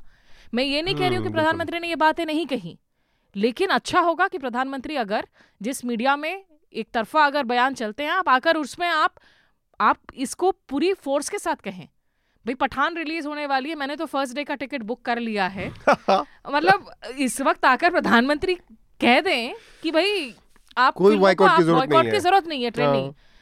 मैं कॉन्फिडेंट हूँ कि आईटी सेल की तरफ़ से जो ये आधे के आधे जो आपके ट्रोल्स अनलीश होते हैं जो ये पूरा बॉयकॉट मूवमेंट चल रहा है हेट मूवमेंट चल रहा है इस नफरत पर अब आप अंकुश लगा पाएँगे लेकिन ये ये तो बयान के बाद भी तो देखिए ये तो डिलिबरेट पोजिशनिंग है ना कि हम्म। You also want to keep the pot boiling somewhere by a silent tacit. Enabling अगर नहीं है अगर ये इरादा नहीं है मैं चाहूँगी कि प्रधानमंत्री आकर प्रधानमंत्री मोदी जी की जो आज की तारीख में जो बेस है मैसिव बेस है I am hundred percent confident कि वो ऑन रिकॉर्ड ये जिस दिन ये बात कहने लगेंगे उस दिन इन इंसिडेंट्स में जो है कमी नज़र आ जाएगी बिल्कुल ठीक बात है शार्दुल देखिए राजनीति ही है। ये इसे और साधारण भाषा में और किसी तरीके से नहीं कहा जा सकता। ये फिर भी थोड़ा सिंपल फिर सिंपल भी थोड़ा श्रोताओं को समझाइए साधारण भाषा में।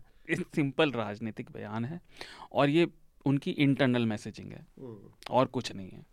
जितना आप भाजपा की या उनके जो साथ के संगठन हैं उनके राजनीति से जुड़े हुए हर दिन की तो आप उनके क्रियाकलापों को देखिए। वो क्या कह रहे हैं ये मैटर नहीं करता, वो क्या कर रहे हैं ये मैटर करता है। वो हर जगह ये दिखा रहे हैं कि वो भेदभाव बढ़ाने में, चाहे वो साध्वी प्रज्ञा का मामला हो या ऐसे कई लोग। हो गवर्नेंस एक अलग चीज़ है। आप गवर्नेंस पे आलोचना करें और उससे आप असहमत हो, वो एक अलग पार्ट है। पर ये राजनीतिक पार्ट है। ये भाजपा का अंदरूनी सम्मेलन था। ये भाजपा के कार्यकर्ताओं के लिए था। और उनके अपने जो पदाधिकारी हैं चाहे वो सरकार में हों या पार्टी के अंदर हों वो उनके लिए था। उनकी सिंपल मैसेजिंग ये है कि हमें अपना वोट बेस बढ़ाना है। उसके लिए हमें जो करना है वो करेंगे। अब बाहर को दिखाने के लिए वो बयान दे रहे हैं जैसा कि स्मिता ने कहा और आपने भी ज़िक्र किया। प्रधानमंत्री के पास बहुत सारे मंच हैं लेकिन आश्चर्य की बात है वो दुनिया के सबसे बड़े लोकतंत्र के नेता हैं लेकिन आज तक उन्होंने एक सवाल नहीं पूछवाया अपने आप से। जो व्यक्ति सवाल तक नहीं पूछने देता अपने आप से वो जो मर्ज़ी कहे उसका आप क्या करेंगे? वो अपने लोगों को मैसेजिंग कर रहे हैं। और आत्ममुग्धता उनकी, ये बात किसी को थोड़ी अजीब लग सकती है, पर प्रधान प्रधानमंत्री एक आत्ममुग्ध व्यक्ति हैं, इससे कोई जुटला नहीं सकता। एक फ़ोटो के लिए वो इतना दिखते हैं, उनके कई मीम भी हैं। तो प्रधानमंत्री को पता है वो क्या कह रहे हैं? वो अपनी इमेज बना रहे हैं आगे के चुनाव के लिए, और इसमें कहीं ना कहीं जो विपक्ष का खासतौर से राहुल गांधी की अभी यात्रा इतने सारे खबरों में रही है उसका भी असर हो सकता है। इसकी कोई एक वजह नहीं है। लेकिन ये बात मान के चलिए सिर्फ़ मैसेजिंग है। जब तक इसका कुछ इम्प्लीमेंटेशन ग्राउंड पे दिखता नहीं क्योंकि मैं अभी हाल ही में भोपाल होके आया मुझे तो कोई अंतर नहीं दिखा। वहाँ खुल के लोग यही बातें कर रहे हैं अभी भी। ठीक बात है। आनंद आप भी सरल तरीकों से ही समझाएँगे कि कुछ जटिल शब्दों में? मध्य मार्ग तो देखिए ये तो मतलब जिसको अंग्रेज़ी में स्टेटिंग द ऑब्वियस है कि पॉलिटिकल मैसेजिंग है वो तो है ही। तो अ, जैसे कि अल्पसंख्यक समुदाय का जो आउटरीच है जो पिछले वर्ष या उससे पिछले वर्ष जो और भी विस्तृत रूप से अलीगढ़ मुस्लिम विश्वविद्यालय में जो कार्यक्रम हुआ जहाँ प्रधानमंत्री गए थे उन, उन, उन्होंने इससे भी ज़्यादा कहा था। तो वो तो सार्वजनिक मंच से कहा था और उसका जो जो कट्टरपंथी हैं जो इसमें भी जो ज़्यादा कट्टरपंथी हैं बहुत लोगों ने विरोध भी किया था कि इतना भी नहीं कहना चाहिए था ये वो वगैरह। खैर वो हटाइए। ये कार्यकारिणी की बैठक इसके हम लोग जो है इसको यहाँ तक जो है संकुचित करके देखते हैं कि कि कार्यकारिणी का क्या कार्यकारिणी की बैठक अ, जो पिछली हुई थी वो हैदराबाद में हुई थी तो वहाँ जो पुश था वो साउदर्न स्टेट्स को लेके था। और कई चीज़ों से भाजपा जो है साउदर्न स्टेट्स को लेके उत्साहित है।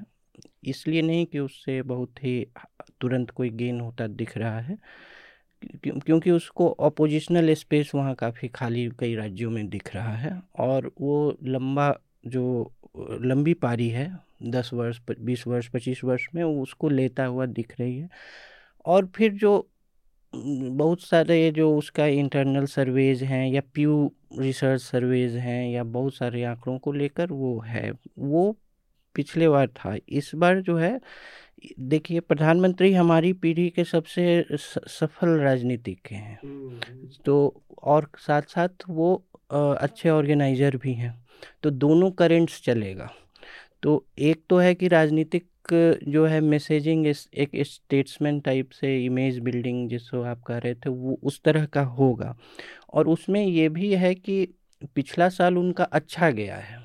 मतलब कि अगर आंकड़े से देखें तो सेवेंटी परसेंट अप्रूवल रेटिंग अगर वो middle class urban middle class में ही मान लें तो और जो पेनल्टीमेंट ईयर है 2000 अ, अ, 2023 की ये विडम्बना है कि 2023 की अपनी कोई हैसियत नहीं है 2024 के लिए बनी है।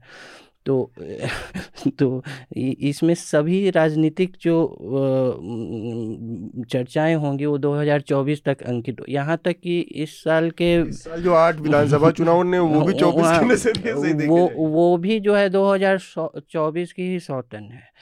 तो वो जो है तो इसकी ये विडम्बना है तो वो अब जो है, एक तो है कि भाजपा दो तीन चीज़ों, एक तो जो एक ब्रॉड जो हिंदू नेशनलिज्म का है, वो जो है वैचारिक रूप से तो एक ब्रॉडर आइडियोलॉजिकल स्ट्रीम है उसका, कि उस पर सभी चीज़ जो है है। लेकिन एक है कि जो है वेलफेयर कॉम्पिटिटिव वेलफेयरिज्म में डिलीवरी की और जो सोशल बेस में ओबीसी या दलित समुदाय में जो सेंध लगा के और ओबीसी में ये सामाजिक विस्तार अपना करना, उसमें जो है, जो अगर कुछ एड ऑन वोट्स जो हैं पासमंदा से आ जाते हैं तो वो मल्टीप्लायर इफ़ेक्ट में वो भी आ जाए, वो वो है। और जो जहाँ जहाँ जो है राज्य चुनावों में वो अभी भी बहुत डोमिनेंट नहीं है मतलब राष्ट्रीय स्तर पर है और लेकिन नहीं है और कुछ कुछ राज्यों में उसे लोकसभा में भी चैलेंज मिलने वाला है जैसे महाराष्ट्र में कर्नाटक में बिहार में स्थिति बदल गई है तो औ, औ, और तो उसको वो कॉम्पेंसेट कई जगह से करना चाहेगी जैसे तेलंगाना से करना चाहेगी वेस्ट बंगाल में उसकी पहले जैसी स्थिति नहीं है तो ये सब चुनौतियाँ हैं उसके सामने। और और इस बार कार्यकारिणी में वो जो स्टेट्समैन टाइप का जो अ, है वो बेसिकली ये है कि वो एक समुदाय का, लेकिन सोशल बेस बढ़ाओ। ब्रॉड ये है कि सोशल बेस बढ़ाओ जो जो कमिटेड वोटर है, उसके आगे देखो। एक सिर्फ़ थोड़ा सी चीज़ मैं जोड़ना चाहूँगी अतुल, जो एक और मैसेजिंग का जो लार्जर पहलू है वो इसलिए भी है क्योंकि अगर आप जगह जगह देखें आज की तारीख में, हम तो दिल्ली में हैं, नोएडा में आप चले जाएँ एयरपोर्ट्स में चले जाएँ मदर ऑफ़ डेमोक्रेसी लोकतंत्र की माँ मतलब जी ट्वेंटी प्रेजिडेंसी को लेकर जो तमाम जगह पोस्टर्स लगे हैं जिसमें मोदी जी की तस्वीर है मदर ऑफ़ डेमोक्रेसी लिखा हुआ है। थोड़ी सी इसमें जब अखबारों में खबरें आ जाती हैं वो अखबार जो इंटेलेक्चुअल पॉलिसी मेकिंग वाले अखबार होते हैं जो दुनिया भर में पढ़े जा रहे हैं तो मैसेजिंग जाता है क्योंकि अंदरूनी स्तर पर सरकार को मालूम है कि ऐसे काफ़ी सरकारें पश्चिमी मुल्क हों या दूसरे ऐसे लोकतंत्र हों जो इस बार जी ट्वेंटी प्रेसिडेंसी के लिए खैर भारत के साथ कंधा से कंधा मिलाकर खड़े ज़रूर हो रहे हैं लेकिन अंदर ही अंदर एक हलचल ज़रूर है एक परेशानी ज़रूर है बढ़ते हुए हिंदू नेशनलिज्म के इस प्रोजेक्ट को लेकर जिसे वॉच लिस्ट में रखा जा रहा है काफ़ी सारे जगहों पर। और दूसरा ये कि अ, अ, इंडिया के लिए भी जब आप खास करके आप अगर आप इसराइल हो यूएई हो इन सब के साथ जब आप बहुत ज़्यादा क्लोज कोऑपरेशन कर रहे हैं तो कहीं ना कहीं एक बैलेंसिंग आउट की ज़रूरत हो जाती है कि भैया उतना नेगेटिव माहौल नहीं है अल्पसंख्यकों को लेकर नहीं तो हमारी जो स्ट्रेटेजिक डिसीज़न है उसमें थोड़ी सी उसमें जो है दिक्कत आ सकती है परेशानी आ सकती है। देखिए अगर हम ये राजनीतिक उससे करें तो सिंपल राजनीतिक मोटिव है उनकी सीटों में सैचुरेशन आ चुका है जहाँ जहाँ उन्होंने जीती थी। वो नब्बे परसेंट से ऊपर सीटें वो जीतते आ रहे हैं। और दो सरकारों के बाद ये लगभग अवश्य भावी है कि उनको यहाँ थोड़ा नुकसान ही होगा। अब और उसमें फ़ायदा होने की गुंजाइश नहीं है। तो अपनी सत्ता और उस शक्ति को बचाए रखने के लिए उनके पास क्या रास्ता है? वो बाकी जगहों में हाथ पैर फैलाना तो उसके हिसाब से वो मैसेजिंग और मैं कर रहे मैं शार्दुल से अग्री करती हूँ कि वो जो यात्रा के तर्ज पर ना राहुल गांधी की यात्रा के तर्ज पर अब आप देखेंगे उस दिन दिल्ली में पैदल चले थे मुंबई मेट्रो में नज़र आ रहे बच्चों के साथ बातचीत करते हुए। थोड़ी सी जो है वो भी अब आपको ऑन दी राइज नज़र आए आपने मुझे ये तो बड़ी दिलचस्प चीज़ लगी कि मैं और मैं उस पर सोच भी रहा था कि राष्ट्रीय कार्यकारिणी में अ, का कहीं बैठक हो रही है तो प्रधानमंत्री उसमें पूरा एक मजमा लेके और रोड शो निकालते हुए बारात की तरह से सजा कर पहुँचने के जाने का रास्ते भर सारंगी बज रहा है मजीरा बज रहा है ढोल तासे चल रहे हैं। ये मुझे बड़ा अजीब लगा कि मतलब इस ये क्या चीज़ था? ये ऐसा कभी ऐसा हुआ कि प्रधानमंत्री मतलब राष्ट्रीय कार्यकारिणी तो अस्सी से ही हो रही होगी ना जब और जोड़ो वर्सेस माई जोड़ो वो अभी कंपटीशन होगा हाँ, आने वाले दिन आनंद ये आपने उस यात्रा को फॉलो किया? हाँ तो जैसे कि प्रधानमंत्री उत्सव प्रेमी है थोड़ा। हाँ प्रधानमंत्री मतलब जैसा कि आडवाणी ने कहा था कि अच्छे इवेंट मैनेजर तो हैं तो अ, तो तो और लेकिन वो है कि जैसे स्पेक्टिकल जो है सामान्य चीज़ों को स्पेक्टिकल में त, अ, परिवर्तित कर देना।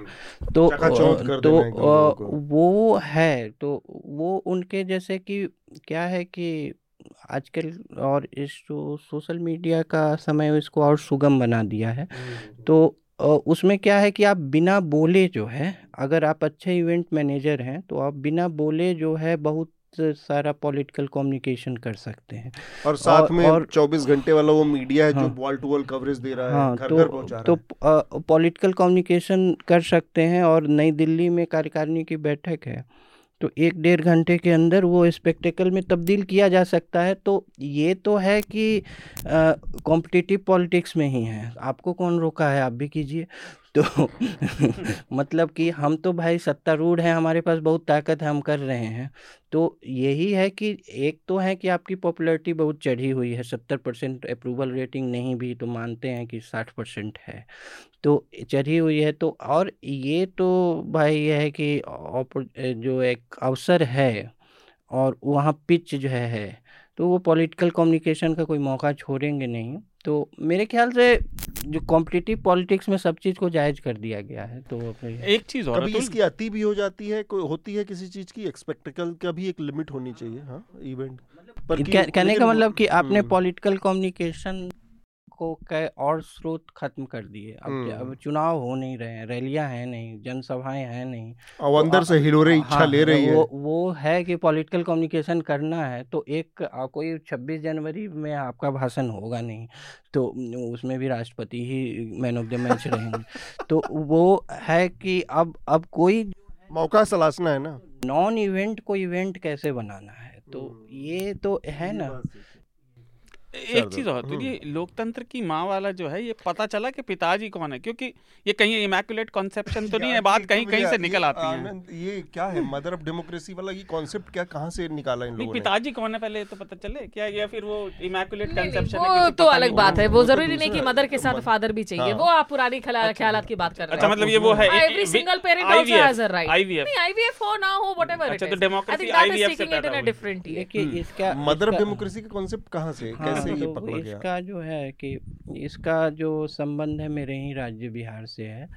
तो लिच्छवी जो है लिच्छवी जो है कि लोकतंत्र हाँ इसको सिर्फ़ जो है दक्षिण पंथी नहीं मार्क्सवादी जो इतिहासकार डी डी कोसम्बी वगैरह भी लिच्छवी को रिपब्लिक के रूप में दिखाते हैं। और मतलब जो और कई मार्क्सवादी जो हिस्टोरियंस है तो लिच्छवी को एक रिपब्लिक, लेकिन वो छोटा राज्य था और लिच्छवी जो था, और भी कई तो वहीं से लिया है इन्होंने, और उसकी हिस्टोरिकल डेटिंग जो है, पैरेलल जो है ग्रीस से की है। तो एक ऐतिहासिक तर लेकिन इनका जो है इतिहास में अगर चर्चा की जाए तो वो हो सकता है। इनका मेरे ख्याल से हम प्राचीन भारत की बात कर रहे हैं ये इनका आदिकाल का बात है। जैसे कि मैं बता रहा हूँ कि जैसे आज 250वां एपिसोड है इस प्रोग्राम का तो इसके प्राचीन काल से शार्दुल भी जुड़े हैं।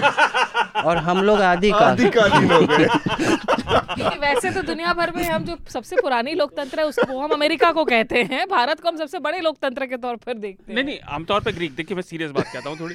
है क्या जितने भी ये प्राचीन लोकतंत्र की बात करते हैं ना इनसे सिर्फ़ एक सवाल पूछा जाना चाहे वो ग्रीक हो या ये भारत में किसी कोने में निकलते हो कि वहाँ दास प्रथा थी या नहीं? ये चाहे वो ग्रीक डेमोक्रेसी थी और यहाँ वो स्लेवों के कंधों पे खड़ी थी तो ये बेकार की बातें हैं ये केवल और हवाई चिड़िया है दूसरी- जिसे दूसरी उड़ाया इसमें एक और चीज़ है जिसको हमें ध्यान रखना चाहिए इस तरह की बातें करते हुए। ठीक है पॉलिटिकल मैसेजिंग में ये अच्छा लगता है। अमेरिकन जो डेमोक्रेसी है जो बहुत ये करते हैं तो उन शुरुआत में वहाँ भी वोटिंग राइट सबको नहीं हाँ, सबको नहीं थे वोटिंग राइट बिल्कुल। मेरी बस एक ही निवेदन है की ये मदर ऑफ़ डेमोक्रेसी में अभी तक इंतज़ार कर रही हूँ की कब एक प्रेस कॉन्फ्रेंस हो। हो जाए हाँ। जहाँ से वो उन एंकरों को नहीं बुलाया जाए जो ये पूछे की आप आम कैसे खाते हैं बल्कि बीट रिपोर्टर्स को आम फुट सोल्जर्स को बुलाया जाए प्रेस कॉन्फ्रेंस करने के लिए जो 2014 से पहले आम तो पता लगा कि पता लगा अलग तरीके का आम हुआ करता था 2014 के पहले वो लौटा दिया सवाल जाए। पूछने की बजाय पता लगा कि पत्रकार कह रहा है कि एक फकीरी तो है सर आप में तो वहीं से बात डिरेल हो जाती है। एनीवे इसमें एक चीज़ ध्यान रखना चाहिए कि जो ये कॉन्सेप्ट है भी इसको दुनिया का मॉडल बताना या ये या लिच्छवी कितना बड़ा सन था मतलब अंग्रेज़ों के आने आने तक एक जो सबसे बड़ा जो सबसे बड़ा लैंडमार्क था या भारत के रूप में कोई कोई रिपब्लिक ऑफ़ इंडिया जैसा कॉन्सेप्ट नहीं था मतलब अशोक ने भी जो बनाया, अशोक के समय जो सबसे बड़ा जो हिस्सा था, उसमें भी बड़े हिस्से नहीं थे हिंदुस्तान के। लोगों को इस चीज़ को एक्सेप्ट नहीं करते। या फिर उसके बाद जो सबसे बड़ा भारत का एक झंडे के नीचे आया, वो औरंगज़ेब था। औरंगज़ेब के टाइम में भी पूरा हिंदुस्तान साउथ में पूरा ऐसा मतलब साउथ में उसने एक्सपेंड किया, लेकिन उतना हिस्सा नहीं था बहुत बड़ा।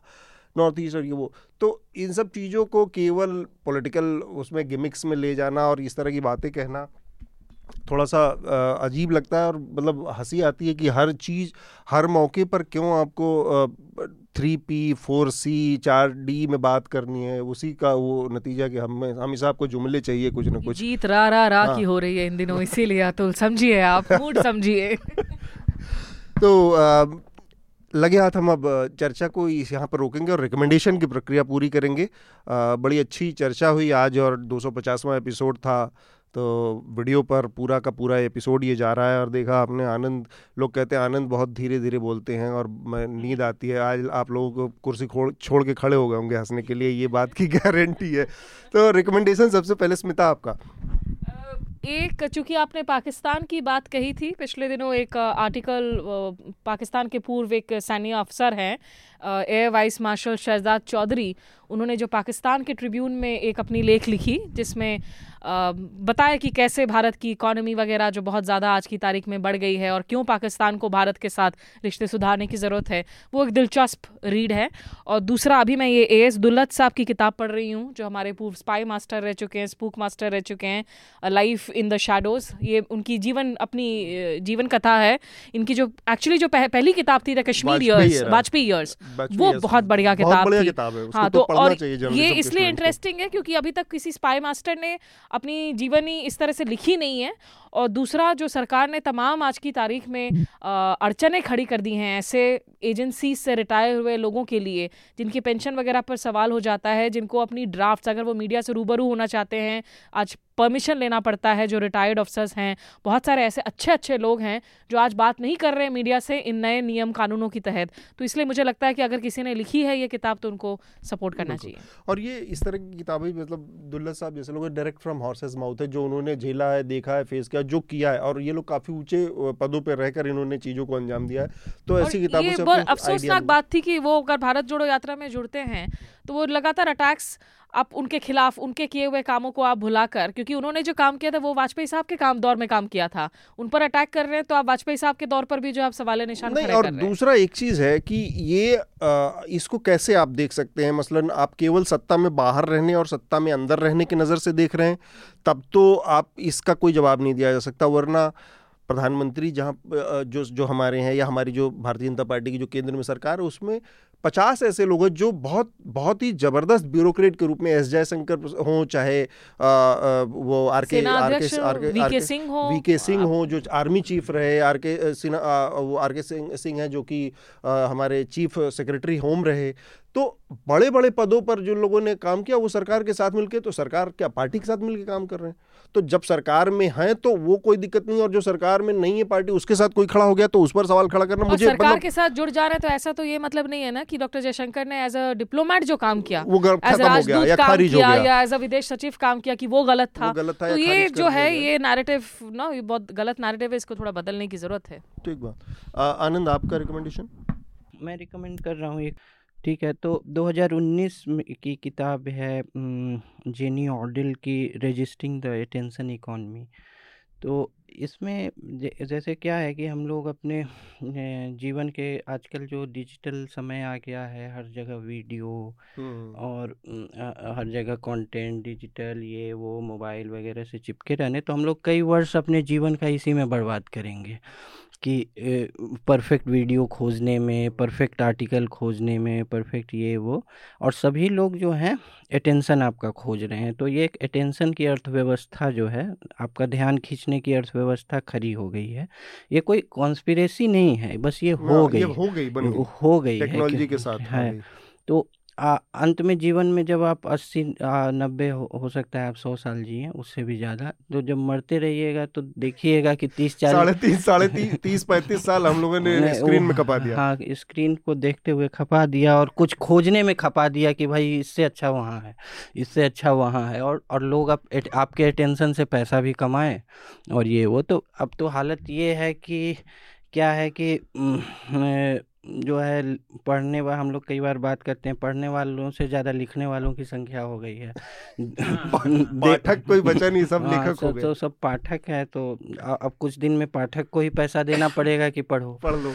तो वो खैर ये तो उनका कहना है हालाँकि वो कहीं कहीं पेडेंटिक हो गई हैं कहीं भाषण भी दी है दिया है उन्होंने लेकिन मूल बात उनका कहना ये है कि जो है ये अटेंशन इकोनॉमी से बचना है हम लोगों को और अपने स, ह- हम हर चीज़ देखते समय जिसको आजकल डिजिटल मिनिमलिज्म भी कहा गया है।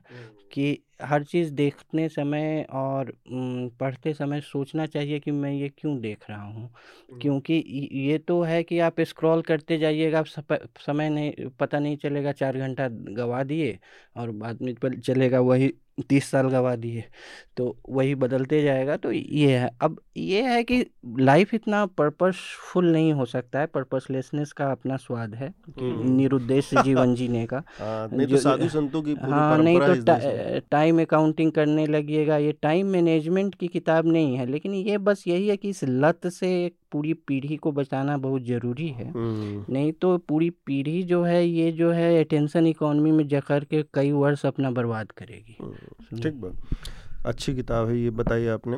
शार्दुल अब आपकी बारी है रिकमेंडेशन की। देखिए आनंद ने इतनी बड़ी बात की तो मेरा पहला रिकमेंडेशन पहला तो ज़िम्मेदारी कि मैं भी बड़ी बात करूँ। नहीं नहीं।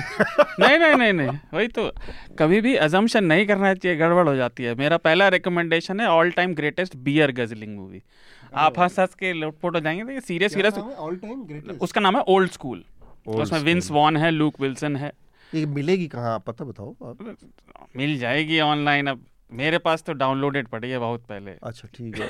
शार्दुल को लगता है ना कि हमारे ज़्यादातर न्यूज़ लॉन्ड्री के जो श्रोता है बेवड़े हैं दारू के कुछ रिकमेंड कर दो। नहीं नहीं आप हंस हंस के लोटपोट हो जाएँगे बिल्कुल। हंस हंस के सही में आप लेट जाएँगे इतनी मज़ेदार पिक्चर है कुछ सीरियस नहीं है। देखिए सीरियस की बात मैंने पहले बताई थी कुछ होना है नहीं।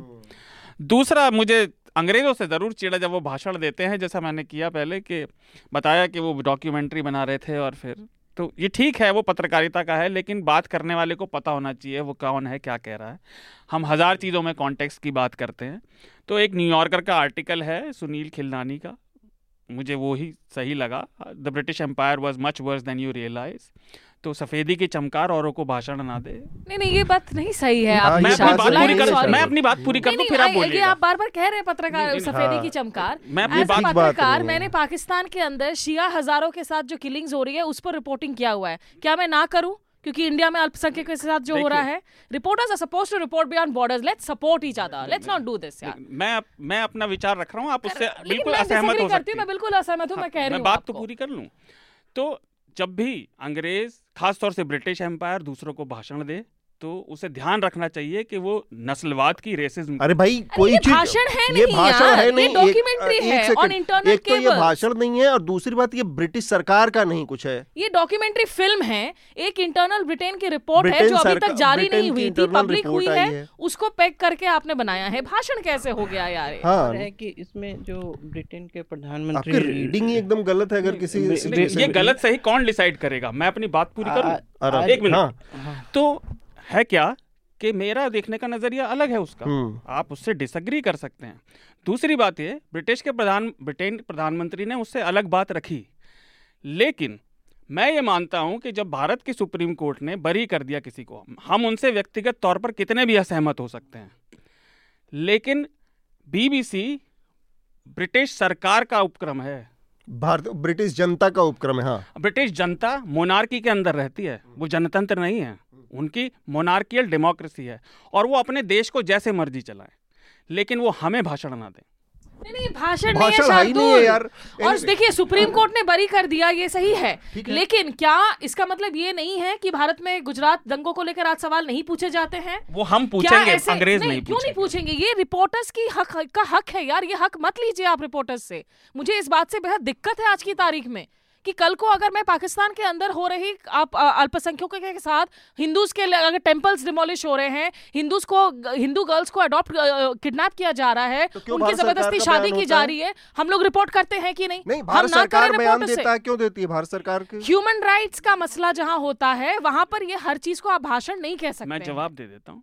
भारत और पाकिस्तान का संदर्भ और ब्रिटिश और भारत का संदर्भ बहुत ये ये तो फिर आप एप्पल्स और ऑरेंजेस टाइप कर- आप करने की कोशिश कर। रहे हैं सुविधा लग सकता है मुझे एक ठीक लगता है। आप अपनी बात पूरी एक से बढ़कर एक फ़िल्म मेकर्स ने खुद अमेरिका के अंदर यूके के अंदर के जो तमाम कॉलोनियल हिस्ट्री है रेसिस्ट हिस्ट्री है इनको लेकर फ़िल्में बनी है डॉक्यूमेंट्रीज बनी है। ये तो कहना गलत है कि उनके खिलाफ उनकी जो खामियाँ है वो कभी उजागर हुई नहीं है।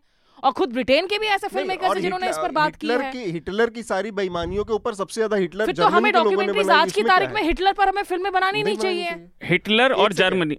आप इतनी सारी बात हो गई ना तो मैं जवाब तो एक सेकंड शार्दुल नहीं। आनंद कुछ कह रहे थे ये बस सिर्फ़ आपकी टीआरपी बढ़ाने के लिए ये कर रहे हैं आज उकसा रहे हैं ढाई सौ एपिसोड के लिए। मैं कभी टीआरपी के चक्कर में नहीं पड़ता मुझे जो कहना है मैं बिना डरे कहता हूँ मुझे किसी से डर नहीं डरने की तो कोई बात ही नहीं है। हम लोग तो इनकरेज कर रहे हैं कि आप आइए और हर जगह रिपोर्टिंग कीजिए। खैर चलिए कोई बात हाँ आनंद अपनी बात आप कुछ कह रहे थे बीच में इसके बाद मैं कुछ इसको थोड़ा सा इसको कुछ चीज़ें इससे जुड़ी तथ्य रखने हैं मुझे हाँ। मतलब ब्रिटेन के प्रधानमंत्री ने तो कहा है कि मैं इस तरह के करेक्टराइजेशन से सहमत नहीं नहीं हूँ। बीबीसी ने और देखिए कि बीबीसी पे बीबीसी जो है भारत और पाकिस्तान के संदर्भ में भा, एक भारत में जनरल परसेप्शन ये अभी का नहीं है। बायस पाकिस्तान की तरफ़ झुका हुआ ये तो पहले एक उन्नीस में एक दिलीप पदगांवकर जो टाइम्स ऑफ़ इंडिया के एडिटर थे थे। उन्होंने वी एस न्यायपॉल का एक इंटरव्यू किया था। उसमें न्यायपॉल साहब ने कहा था कि ब्रिटेन से एक अखबार निकलता है द इंडिपेंडेंट। पहले प्रिंट था पूरी तरह डिजिटल हो गया है द इंडिपेंडेंट। उसमें एक जो इंडिपेंडेंट का इंडिया कॉरेस्पॉन्डेंट है उसने एक रिपोर्ट लिखा था कि कश्मीरी पंडितों का जो पलायन है वो जो है भारत भारतीय स्टेट ने करवाया है। मतलब हम्म। कि भारतीय स्टेट ने भगाया है इन लोगों को। तो और उसको जस्ट एज अ फैक्ट कोई कमेंट्री नहीं जस्ट एज अ फैक्ट लिखा था। तो नेपाल ने कहा कि अब जो यहाँ लोग पढ़ रहे हैं वो तो यही जानेंगे। तो आ, ए, और भी बीबीसी पे भारत के संबंध में बैलेंस नहीं होने का आरोप पुराना है। कोई नया नहीं बहु, बहु, बहुत सारी चीज़ें हैं। हम्म। एक्सपेक्ट कर रही हूँ कि फिर एक्शन होगा बीबीसी के खिलाफ आप अगले एपिसोड रिलीज़ होने के बाद और भी कई चीज़ें उठाई गई हैं मतलब कि अब जैसे शार्दुल के कन्वीनियंस के लिए मैं एक बता दूँ कि मतलब बीबीसी तो बहुत पुरानी संस्था है लेकिन बंगाल फेमिन को नहीं कवर करने का आरोप हाँ। लगता है उन पे और और भी कई चीज़ें हैं तो ये सब चीज़ अपने तरफ़ है लेकिन Exactly. अब भारत में जो है गुजरात दंगों पर उससे ज़्यादा जो है सनसनी खेज आरोप वाले किताबें मौजूद हैं ऐसा थोड़े हैं? लेकिन मैं ये कह रही हूँ on a counter argument Anand कि शार्दुल को किसने रोका है कि आप चर्चिल के रोल ऑन बंगाल फैमिली पर डॉक्यूमेंट्री ना बनाएँ? आप आज की तारीख में आप डॉक्यूमेंट्री बना लीजिए हाँ, किसने रोका है वही- आपको? मैं ये कह रही हूँ आप किसी से ये अधिकार ना छीनिए किसी और के मामले में रिपोर्ट करने को। नेता वाली भाषा अपना कि आप हमारे इंटरनल नेताओं की भाषा नहीं, होती पर आप बोल लीजिए फिर मैं आखिर में जवाब और मैं बहस नहीं करना चाहता क्योंकि बहस का कोई अंत नहीं मतलब भारत में खुद नहीं काउंटर तो हो गई। भारत में खुद जो है बहुत तरह की किताबें मौजूद हैं बहुत तरह हम्म। की ये मौजूद है जो उससे भी बड़े आरोप लगाते हैं उससे भी बड़ी बातें बोलते हैं तो हम्म। ऐसा कोई आ, आज ये सब कोई चीज़ कंट्रोल हो जाएगा ये सब एनाक्रोनिस्टिक चीज़ें हैं हम्म। गलत समय खंड की चीज़ें हैं ये सब क्योंकि आजकल आजकल जो है ना कंट्रोल कुछ नहीं हो सकता कोई कोई कोई चीज़ आप लीक नहीं करना चाहेंगे तो दूसरा आदमी इसीलिए इंटरेस्टेड हो जाएगा कि इसको लीक करना है तो और और उस उसके उसके पास उसके पास साधन भी हैं। डिजिटल टेक्नोलॉजी ने तो ये कर ही दिया है। मैं थोड़ा सा अब चूँकि बात आ गई आपका रिकमेंडेशन क्या था शार्दुल वो? The British Empire was much worse than you you. Realise New Yorker का हाँ, आर्टिकल ये सुनील खिलनानी का आर्टिकल है न्यूयॉर्कर में। मैं अपने श्रोताओं की जानकारी के लिए बता दूँ क्योंकि उसका कॉन्टेक्स्ट लोगों के समझ में सामने नहीं आया और उससे पहले दूसरी बात चली गई। बीबीसी ने एक डॉक्यूमेंट्री दो पार्ट की सीरीज़ बनाई है। जो कि प्रधानमंत्री नरेंद्र मोदी के ऊपर है। नरेंद्र मोदी क्वेश्चन उसका नाम है। उसमें 2002 के जो गुजरात के दंगे थे, वहाँ से उनके जो, उनका जो सफ़र है, उनकी जो यात्रा है प्रधानमंत्री बनने तक की, उन तमाम घटनाओं को एक सूत्र में पिरोकर रखा गया है। और वो डॉक्यूमेंट्री ब्रिटिश सरकार की एक इंटरनल रिपोर्ट थी जो अब पब्लिक हुई है उसको बेस बनाकर उन्होंने उन जानकारी को और उसमें उस समय के जो ब्रिटिश गवर्नमेंट के बड़े अधिकारी थे जिसमें जैक्स्ट्रॉ और विदेश सचिव थे जैक स्ट्रॉ और एक डिप्लोमेट है है जिनका उन्होंने नाम नहीं लिया है। हाँ हाँ जो अनोनिमस है। अब उसमें वो डॉक्यूमेंट्री बनी है वो एक जर्नलिस्टिक वर्क है बीबीसी का। जर्नलिस्टिक पैमाने पर बीबीसी की उस डॉक्यूमेंट्री की जितनी भर्सना कर सकते हैं जितना क्रिटिसिज्म कर सकते हैं जितना क्रिटिक कर सकते हैं मैं सब सभ्य शब्दों में कहूँ जो कि होता है कि आर्ट वर्क का क्रिटिक होता वो कर सकते हैं। इसको इस चीज़ से जोड़ना अननेसेसरी उसको एक एक एक, एक स्पिन देना कि ब्रिटिश सरकार उसकी वाइट सुप्रीमेसी और उसका कॉलोनियल अतीत उसमें क्या हुआ? उससे उसकी वजह से ये डॉक्यूमेंट्री है तो इसलिए उनको हक नहीं है। ये अननेसेसरी चीज़ों को एग्जैजरेट करके गैर वाजिब तरीके से दो अलग अलग घटनाओं को जोड़ने की बात है। इससे बचना चाहिए। कौन किसके ऊपर क्या बोले क्या नहीं बोले ये इस इस तरह का ये तर्क देने से बचना चाहिए। क्योंकि अग, अगर ऐसा हुआ तो ब्रिटेन में यूरोप में अमेरिका में जितनी सारी अट्रॉसिटीज़ हुई होंगी चाहे वो एफ्रो अमेरिकन है या दूसरी और कम्युनिटीज़ हैं उनके खिलाफ अग, बोलने के अधिकार से आप बाकियों को वंचित कर रहे हैं। तो इन इस हाइंडसाइट इस सोच को ध्यान में रखकर इस तरह का कोई तर्क देना चाहिए कि उनको किस पे हक है बोलने का। और दूसरी बात ये उस मोनार्की उस सरकार का वो नहीं है व्यू है ये बीबीसी की एक जर्नलिस्टिक जो कि एक सरकार का पब्लिक ब्रॉडकास्टर है बट वहाँ की जनता पब्लिक मनी से चलने वाला एक ब्रॉडकास्टर का इनिशिएटिव है एज अ जर्नलिस्ट हमको उसको जर्नलिस्टिक पैमाने पर परखना चाहिए, कसना चाहिए। ये मेरा लॉजिक है और लोगों को कॉन्टेक्स्ट देने के लिए ज़रूरी है, क्योंकि हम बहुत सारी बातें कर गए शुरुआत में लोगों को समझ में ही नहीं आएगा कि ये कहाँ से बात शुरू हुई, क्यों शुरू हुई। आखिरी बात, मैंने वजह नहीं कहा, मैंने कहा हर किसी का कॉन्टेक्स्ट होता है। मैंने नहीं कहा उन्होंने इस वजह से बनाई है, लेकिन हर व्यक्ति, हर व्यवस्था का कॉन्टेक्स्ट है। और उस, उसके पीछे इसका लंबा इतिहास है। इसीलिए मैं कह रहा था वो कॉन्टेक्ट ज़रूरी है। मेरी नज़र में हो सकता है औरों की में ना हो। हमारे मत भिन्न हो सकते हैं उसमें कोई गलत बात नहीं है। दूसरी चीज़ बीबीसी ने कभी चर्चिल के खिलाफ नहीं बनाई। चर्चिल और हम बनाएँगे ना ये हमारा काम है ना। मैं बात पूरी कर लूँ? ये हमारा काम है चर्चिल के ऊपर। चर्चिल ने कुछ गलत किया है जो सब सब यहाँ तो मेरे ख्याल से सारे लोग एक मत होंगे। बनाएगा कौन कब बनाएगा ये ये निर्भर करता है। इसका अगर मतलब कि आत्मा को अगर हम आत्मावलोकन की बात कर रहे हैं तो वो चर्चिल को पेडेस्टल पर बिठाते हैं। आलोचना तो बहुत दूर की बात है। चर्चिल और हिटलर में कुछ ज़्यादा अंतर नहीं है। दूसरी बात तीसरी बात आखिरी, ये वही ब्रिटिश जनता है जिसने थोड़े ही समय में जब औपनिवेशवाद अभी पूरी तरह से ख़त्म भी नहीं हुआ टेक्निकली उनके यहाँ लोग आने शुरू हुए तो उन्होंने ब्रेग्जिट कर चुके हैं वो 2016 में। और ये व्यवस्था कैसी है तो आप एक रिपोर्ट अगर चाहे, मैं अगले हफ़्ते रिकमेंड करूँगा, मुझे याद नहीं है। ब्रिटिश पुलिस ने सिस्टमैटिकली सेक्सुअल असॉल्ट्स को इग्नोर किया तो वो अपनी व्यवस्था पे ध्यान दें और वो भाषण रिपोर्ट है ना? हाँ? रिपोर्ट है ना? हाँ, रिपोर्ट है ना? हाँ। किसने की है? मैं कहता रहा हूँ मुझे अभी याद नहीं है मैं नहीं आपको नेक्स्ट मंथ रिपोर्ट ही है ना। फिर वही बात। रिपोर्ट ही है ना जर्नलिस्ट ही नहीं की होगी ना किसी। हाँ। तो वही तो ये भी बीबीसी भी कर रहा है। यही कह रहे हैं यही तो शार्दुल बीबीसी आप भी तो यही कर रहा है। अग्री करें या ना करें? फिर वही बात है, लेकिन तो रिपोर्ट नहीं। करने के अधिकार हमारे मत भिन्न है मैं उस चीज़ से हैं। कर चुका हूँ वो तो repetition- तुम एक जगह एक जगह तुम कह रहे हो कि वो एक रिपोर्ट आई वो भी किसी जर्नलिस्ट ने कही उनकी गम, कमी की दिखाई तो तुम्हारी सुविधा के हिसाब से तुमने उस रिपोर्ट को एक्सेप्ट कर लिया। ये वाली तुमको नहीं चाहिए क्योंकि ये तुमको पसंद नहीं आ रही। अरे ये कोई ये पैमाना थोड़ा ही ना है। बात है कि आपको रिपोर्ट पे आप आप तो ने देखिए आर्काइवल जर्नलिस्ट का एक्सेप्ट है बीबीसी वाले जर्नलिस्ट का। जर्नलिस्ट के पीछे कॉन्टेक्स्ट है। हाँ अब अब हम इंडिविजुअल जर्नलिस्ट की बात करेंगे। नहीं इंडिविजुअल जर्नलिस्ट की बात नहीं है। बात को मरोड़िए मत फिर बहस का मैं कह रहा हूँ ना कोई अंत नहीं और मैं बहस करना भी नहीं चाहता। हम व्यक्तिगत रूप से बात कर लेंगे। डॉक्यूमेंट्री करना चाहते हैं आपको ये हक होना चाहिए बतौर जर्नलिस्ट कि आप वो कर सके। मतलब मेरे ख्याल से इनका कहना है कि रिपोर्टिंग फैक्ट गैदरिंग या फैक्ट जो भी हो बैलेंस्ड हो या नहीं हो वो चलिए एक चीज़ है मेरे ख्याल से इनका कहना है कि उसके साथ जो कमेंट्री जा रही है और उसके साथ जो मैं कह रहा हूँ हर चीज़ के साथ संदर्भ जाता है। आप संदर्भ से विच्छेद करके लोग नहीं चीज़ों को नहीं इनका कहना है कि उसके साथ कमेंट्री जो जा रही है उसमें कुछ मतलब वो क्योंकि मैंने देखा नहीं है मैंने तो- भी नहीं दे- अब मैं बता रहा हूँ मैंने देखा है। मैं बता रहा हूँ, मैंने देखा है और उसमें क्या कमेंट्री है, क्या नहीं है, जब अगर, जब आधा लोगों ने नहीं देखा है तो उस पर देख के, उस पर हम बात करें। एक चीज़ इसको यहाँ खत्म करें, दूसरी बात ये कि हमारे यहाँ इसी तरह की बहसें होती हैं, जब एक फ़िल्म वाला एक फ़िल्म वाले के ऊपर कोई नेता उल्टी सीधी बिना देखे फ्रिंज एलिमेंट छोटे छोटे ग्रुप्स एक्सट्रीमिस्ट ग्रुप फतवा जारी कर देते हैं, तोड़फोड़ कर देते हैं, बकवास शुरू हो जाती है, दूसरे लेवल पर चलती है एक आदमी ने भी नहीं देखा होता है तो पहले हम लोग देख लें, फिर उसके बाद कंटेंट पे बात करें तो ज़्यादा बेहतर होगा। केवल ये ये जो अभी बात चल रही है नोशन के ऊपर बात चल रही है कि वो गोरा है इसलिए। तो भैया मेरे उस गोरे चर्चिल के ऊपर मेरे भी हज़ार नोशन मैं भी बनाऊँगा। लेकिन मैं उसको अगर वहाँ रोक दूँगा तो मैं मेरे बनाने के भी अधिकार को मैं कट कर दूँगा। सिंपल सी बात है। तो मतलब शार्दुल के अलावा कोई नहीं कह रहा है। वो भी हाँ। कह रहे हैं कि नहीं वो भी पता नहीं। मैं ये नहीं कह रहा था। नहीं नहीं नोशन पे बात नहीं होनी ये समझ का फ़र्क है मैंने नोशन पे बात नहीं की।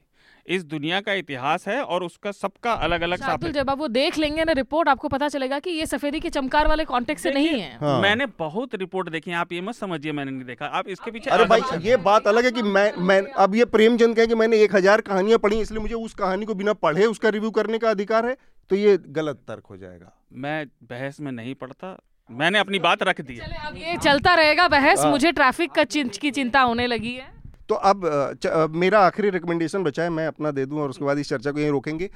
तो मैं ये डॉक्यूमेंट्री रिकमेंड करूँगा कि आप सारे लोग देखें और उसके बाद अपनी राय बनाएँ कि एक डॉक्यूमेंट्री बनी है, भारत के प्रधानमंत्री के राजनीतिक करियर के ऊपर है और उसमें कुछ अंदरूनी बातें हैं, बहुत सारी घटनाएँ हैं, उन घटनाओं को एक दूसरे से जोड़कर कुछ बताने की, एक निष्कर्ष देने की कोशिश है। वो जो निष्कर्ष है, उससे आप सहमत हैं, असहमत है, वो आपका, सबका अपना अपना एक अधिक इंडिविजुअल का अधिकार है, पर वो डॉक्यूमेंट्री देखें, तब राय बनाएँ। इसका दूसरा पार्ट अभी आना बाकी है। मेरा दूसरा रिकमेंड रिकमेंडेशन है, जो कि हमारा एनएल सेना प्रोजेक्ट इस समय चल रहा है, जोशी मठ के ऊपर। जोशी मठ, उसके आसपास के इलाकों में, रुद्रप्रयाग, कर्णप्रयाग, तमाम जगहों पर ज़मीन धस रही है। वहाँ पर बसावटें जो हैं, उनको विस्थापित होना पड़ रहा है। शहर के शहर के ऊपर खतरा है। हृदय जोशी हमारे लिए ये रिपोर्ट कर रहे हैं ग्राउंड से और हमारा ये एनएल सेना प्रोजेक्ट के तहत एक लंबी पूरी सीरीज़ है जो आगे चल रही है। इसके दो पार्ट पब्लिश हो चुके हैं। तो ये मेरा दूसरा रिकमेंडेशन है। चर्चा में आज हम यहीं पर रुकेंगे और आज की चर्चा थोड़ी मसालेदार है क्योंकि ये 250वां एपिसोड है। तो तड़के के साथ मज़ा लीजिए। पूछ लीजिए इन्होंने वो देखी उन्होंने कहा कि नहीं नहीं देखिए इन्होंने कहा है। और तभी तो मैं कह रहा हूँ कि देख के निर्णय किया जाए फिर ना तो फिर हम इस पर एक बार अगली बार फिर बहस करेंगे। जब देख लिया जाएगा तब बात होगी। बहुत बहुत शुक्रिया आनंद शार्दुल और स्मिता चर्चा में शामिल होने के लिए। थैंक यू सो मच और ये ढाई सौ आपका एपिसोड जो है इसको 500 एपिसोड तक आप लेकर जाए। थैंक यू थैंक यू हमारे बिना केक के नहीं हाँ हमारे सभी सब्सक्राइबर्स को धन्यवाद। So और कभी बहस में ना पड़े। और पूरी टीम का आई थिंक धन्यवाद जो लोग आपके साथ मिलकर हाँ, पर्दे के पीछे काम कर रहे होते हैं। चंचल और अनिल हमारे प्रोड्यूसर साउंड रिकॉर्डिस्ट हैं इन लोगों को भी बहुत बहुत धन्यवाद। न्यूज़ लॉन्ड्री के सभी पॉडकास्ट ट्विटर आई और दूसरे पॉडकास्ट प्लेटफॉर्म पे उपलब्ध हैं। खबरों को विज्ञापन के दबाव से आज़ाद रखें। न्यूज़ लॉन्ड्री को सब्सक्राइब करें।